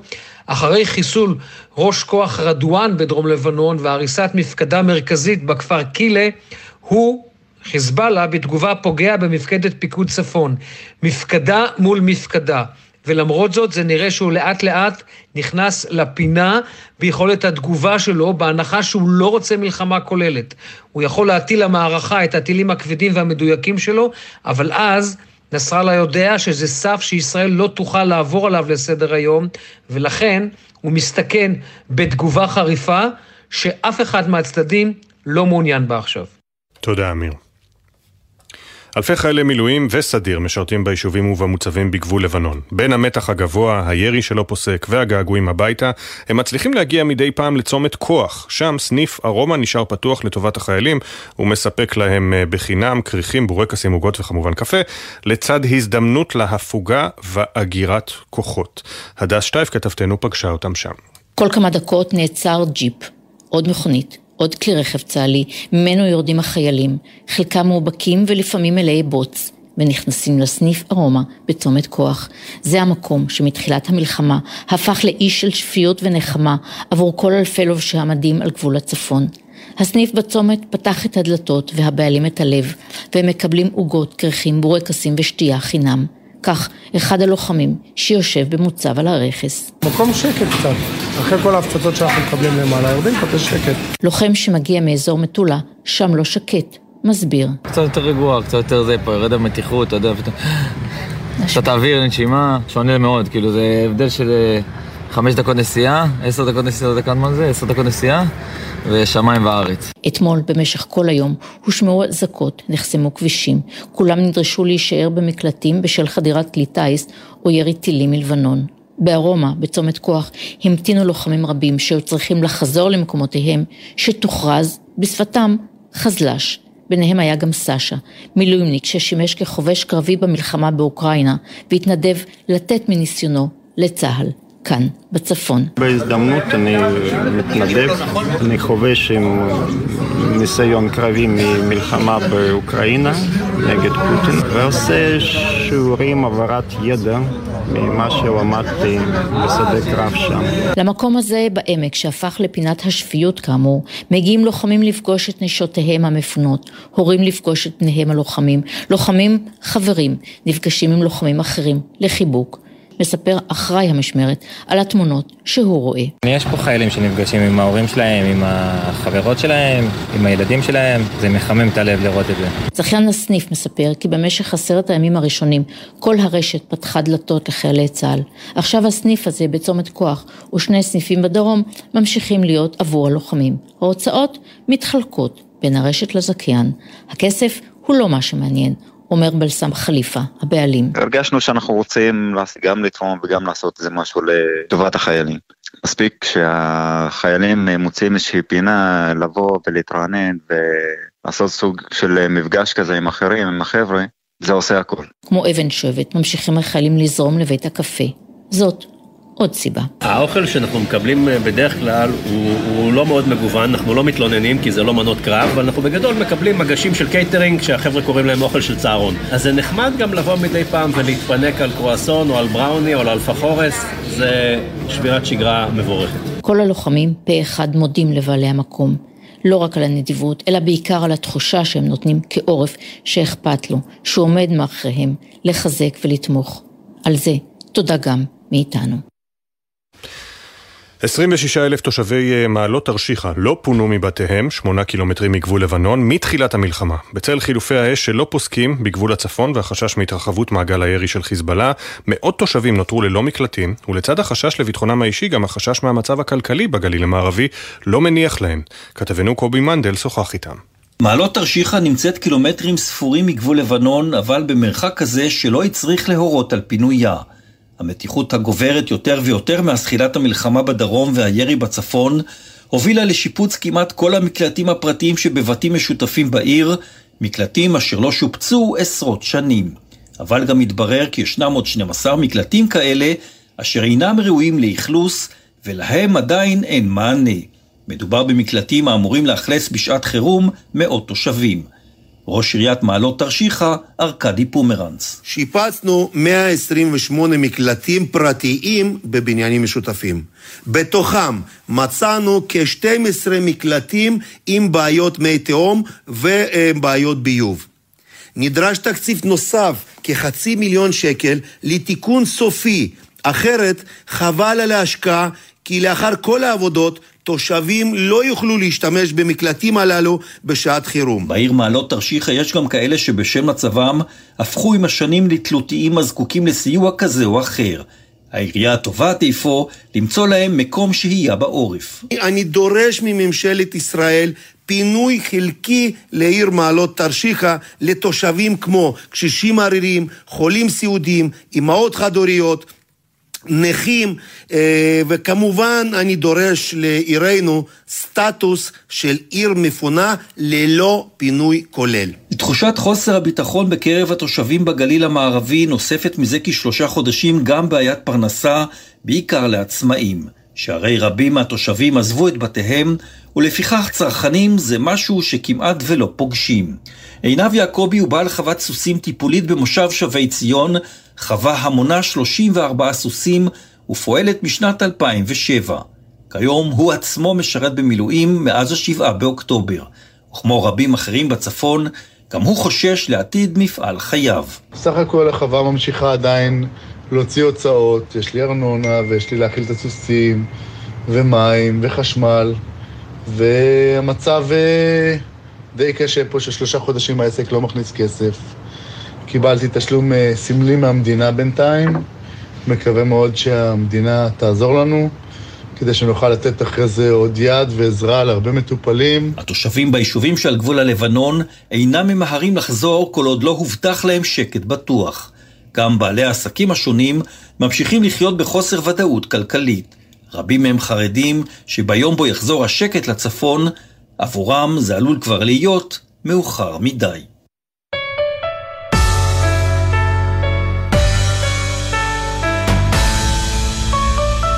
פינת התרבות, ענבל גזית, שלום.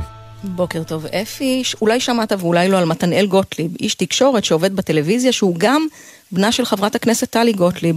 הייחוס המשפחתי הזה הוליד סרט דרמה קצר על החיים כבנה של חברת הכנסת הססגונית והסוערת, בו הוא גם משחק, והוא מתרחש כולו בימי מלחמת חרבות ברזל. כתב הקולנוע שלנו אורי קספרי הצטרף לצילומים. עם הפריים טיים הוא שם סרטו של מתנאל גוטליב העושה כפי שניתן להבין במערכת היחסים בינו לבין אמו, חברת הכנסת טלי גוטליב, שמייצרת כותרות כמעט על בסיס יומיומי. כמו שאמרתי לך, אדון אחמד טיבי, אתה לא בעל הבית, לא תהיה כאן יותר בעל הבית, ומי שהיה גדול יועצו של מרצחנו ערפאת, תומך טרור. העלילה של הסרט מבררת מה היה קורה אילו אחד מילדי חברי הכנסת היה נחטף לרצועת עזה, ובעיקר מתמקדת במערכת היחסים בין גור, עורך חדשות, ואימו, חברת כנסת בעלת דעות קיצוניות, שמגלה שבנה השני, יוני, שנחשד כי נרצח במסיבה ברעים, מתברר כחטוף בעזה. גוטליב הבן ניסה ליצור סרט שאליו יוכלו להתחבר חובבי אמו מהצד האחד, וגם אלו שפחות מתחברים לחברת הכנסת. רציתי להביא את זה במקום שלא להיות היאיר נתניהו או השובאל בן גביר. הבאתי את זה במקום של נקי מאוד. אתה מבין שהוא נכתב על ידי בן של, אבל אתה אפילו לא עלול לחשוב שהוא אפילו רב איתה. לא להיות עוד הבן של שעושה בלאגנים בטוויטר. להביא את זה פעם ראשונה ממקום שבאמת אפשר להתחבר אליו. בשתי הצדדים במפה הפוליטית. מסיבת הטבע ברעים, החטופים בעזה והמלחמה כולה רתמו לסרט את הקומיקאי שחר חסון בתפקיד דרמטי, וכוכב הטיקטוק והשחקן אביתר עוזרי. ומכל השחקניות בעולם, את התפקיד המבוסס על חברת הכנסת טלי גוטליב, משחקת אורנה בנאי. טלי גוטליב היא לא מישהי שאני הייתי יכולה להיות חברה שלה. אני כשחקנית עכשיו הולכת לשחק תפקיד של אישה, חברת כנסת מאוד מאוד ימנית. אנחנו בסוף כשחקנים יכולים לעשות כל תפקיד, אבל התסריט מאוד מאוד מוצא חן בעיניי, ומתנאל גוטליב גם. הכרתי את הבחור, ואני הגעתי לכאן כדי לעשות תפקיד של אישה שאני כשחקנית מסוגלת להזדהות איתה. הבמאי אלון נוימן מספר שבפעם הראשונה בה קרא את התסריט, הוא הבין את הפוטנציאל האדיר שלטענתו גלום בו, ולא חשש מביקורות שעלולות לצוף. אני מפריד בין אה, חברת הכנסת טלי אה, גוטליב לבין מתנאל גוטליב. אני יודע שיש לזה השלכות, יכול להיות שיחברו אותי לימין וכל מיני דברים כאלה, אבל אני סומך על עצמי ואני יודע איפה המקום שלי נמצא. מה שחשוב, כשאני רואה תסריט מצוין, אני רוצה להיות חלק ממנו. לסט הצילומים הגיעה גם אימא גאה במיוחד, חברת הכנסת טלי גוטליב שצפתה בסיפור שכתב בנה על שניהם. לטענת התסריטאי הצעיר, הביקור מאחורי הקלעים של היצירה מספיק כדי לראות איך אחדות במדינה באה לידי ביטוי בתקופה כזו. ואז תחושה מדהימה, הסצוות עצמו, כל אחד דעות פוליטיות שונות ומגוונות, ופתאום לעבוד עם הבן של זה מאוד מוזר להם, וכולם היו מה זה סבבה. הבאתי מצד אחד מישהי שעובדת בערוץ 14, מצד שני הבאתי את אורנה בנאי, ועובדות ביחד על סצנה, זה מדהים היה, וזה היה כיף לראות את זה, וזה היה באיזשהו מקום קצת מאחד בתקופה הזאת, שדווקא עכשיו, שלרוץ שכל החיילים שלנו בחוץ, אנחנו מוצאים זמן עדיין לריב על השטויות האלה, זה ממש הרגיע אותי בקטע הזה. שים לב, אפי, שלא הגדרנו ולא קלקלנו מה עושה חברת הכנסת בסופו של דבר. לסיום נגיד ששמחנו לבשר אתמול שמצבו של עידן עמדי השתפר, הוא בינוני ויציב. הפציעה שלו בזמן השירות בעזה, מתברר לא מעניינת רק אותנו כאן בישראל. מצבו של הזמר כוכב פאודה דווח ברחבי העולם, ואני מדברת על הניו יורק טיימס, דיילי מייל, פוקס ניוז, הוליווד ריפורטר, וראייטי, ברלינר זייטונג הגרמני וגם לרפובליקה האיטלקי, שם כתבו שהמציאות התערבבה עם הדמיון. כתבת התרבות גיא רימון מזכירה, הסדרה בה מגלם עמדי את שגיא צור, מלווה את המסתערבים בפעולות שלהם נגד הטרור הפלסטיני, ולכן הכותרת הזו, היא כמובן הפכה לאחת הסדרות הישראליות המצליחות בעולם בזכות ההפצה בנטפליקס, ולכן גם הכותרות הם מאחלים לרפואה שלמה של עידן עמדי, אנחנו נצטרף ונאחל רפואה שלמה לכל הפצועים והפצועות. כמובן. תודה ענבל. בוקר טוב.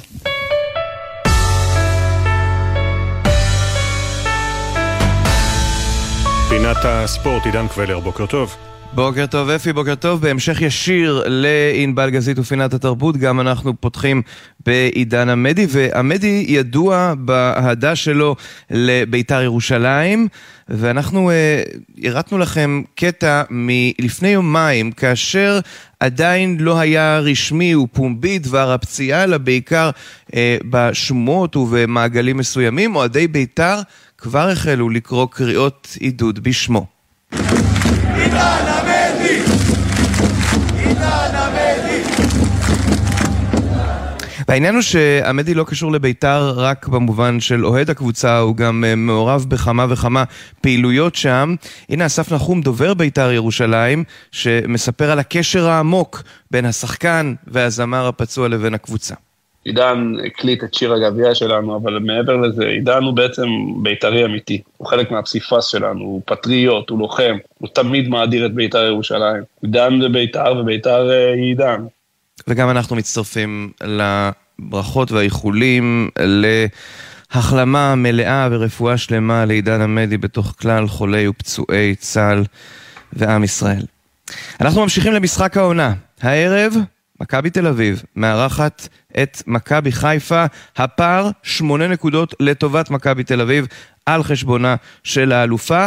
מכבי תל אביב מגיעה אחרי תיקו אחת ביתי מול חדרה, ורובי קינשי ישוב לקווים אחרי שריצה עונש הרחקה בין משחק אחד, אמר אתמול כי הוא ממש לא חושב על האליפות, אלא על המשחק עצמו והיכולת של שחקניו. I don't think about the championship, I don't think about anything. I do know that they've won the championship three years in a row. People probably would feel them just because we're eight points clear. They've been champions for three years. I just think about myself and the team and what we want to do. I don't really worry about anybody else or what they say or what they think. אז בסוף אה, קין כן מדבר על אה, מה שהוא כן חושב עליו, והוא אומר, בסוף מכבי חיפה זכתה שלוש פעמים ברציפות באליפות. אנשים חושבים שהם רחוקים מאיתנו בגלל שמונה נקודות הפער, אבל אני חושב על הקבוצה שלנו ועל מה שאנחנו צריכים לעשות. אני ממש לא מודאג ממה שאחרים אומרים או חושבים. מנגד, במכבי חיפה שניצחה במחזור האחרון 2-1 את הפועל ירושלים, מכבי חיפה לא ניצחה בבלומפילד את מכבי תל אביב מאז השבעה במאי 2011, עוד מעט זה 13 שנים. אז uh, החלוץ uh, פיירו נכלל בסגל המשחק, אבל לא אמור לשחק כי יש לו חשש למתיחה בשריר הערך האחורי. שחקני הרכש, קני סייף וגדי קינדה, יהיו בסגל. קינדה עבר אתמול את הבוררות ויוכל uh, לשחק במדי מכבי חיפה. מסיידגו יודע שמחכה לו ולשחקנים שלו, יודע שמחכה קבוצה קשה ומשחק קשה, אבל עדיין מאמין שהדברים תלויים רק בו ובהם. אנחנו פוגשים יריבה איכותית, גם שיבלנו את הנקודות מול הפועל פתח תקווה וגם מול הפועל תל אביב, שאני באמת באמת פחות מסתכל עליהם, כמובן שהם מקום ראשון, אנחנו קודם כל צריכים לעשות את העבודה בצד שלנו, ואני שמח שעשינו את זה מול הפועל ירושלים, תמיד אני חושב שהדברים תלויים בנו, וזה מה שגם יקרה מחר. כדורסל עכשיו אחרי שבעה ניצחונות רצופים ביורו קאפ, הפועל תל אביב הפסידה במשחק הביתי בבלגרד 196 על לונדון ליונס, המדורגת שלישית בבית א', ובכך הפועל תל אביב ירדה למאזן של שלושה הפסדים ו-11 ניצחונות. זו הייתה יכולת הגנתית חלשה של הפועל תל אביב, במיוחד אה, במחצית הראשונה, ובסופו של דבר כאמור הגיע ההפסד הזה. אומר אה, דני פרנקו, מאמן האדומים, לצערי לא באנו חדים מספיק, נראינו נוראים במחצית, ה, אה, בתחילת המשחק וגם לאחר מכן, ובזה מסתיים כאמור האירוע הזה. עכשיו האדומים מדורגים במקום השני, וביום רביעי הבא יערכו את פריז. עד כאן הספורט, אפי, בוקר טוב. תודה. לפני סיום, נמשיך במסורת שאנחנו מקווים שתסתיים במהרה, לא נפרדים לפני שנציין. הבוקר יש עדיין 136 חטופים בעזה עם בני משפחה שמחכים להם.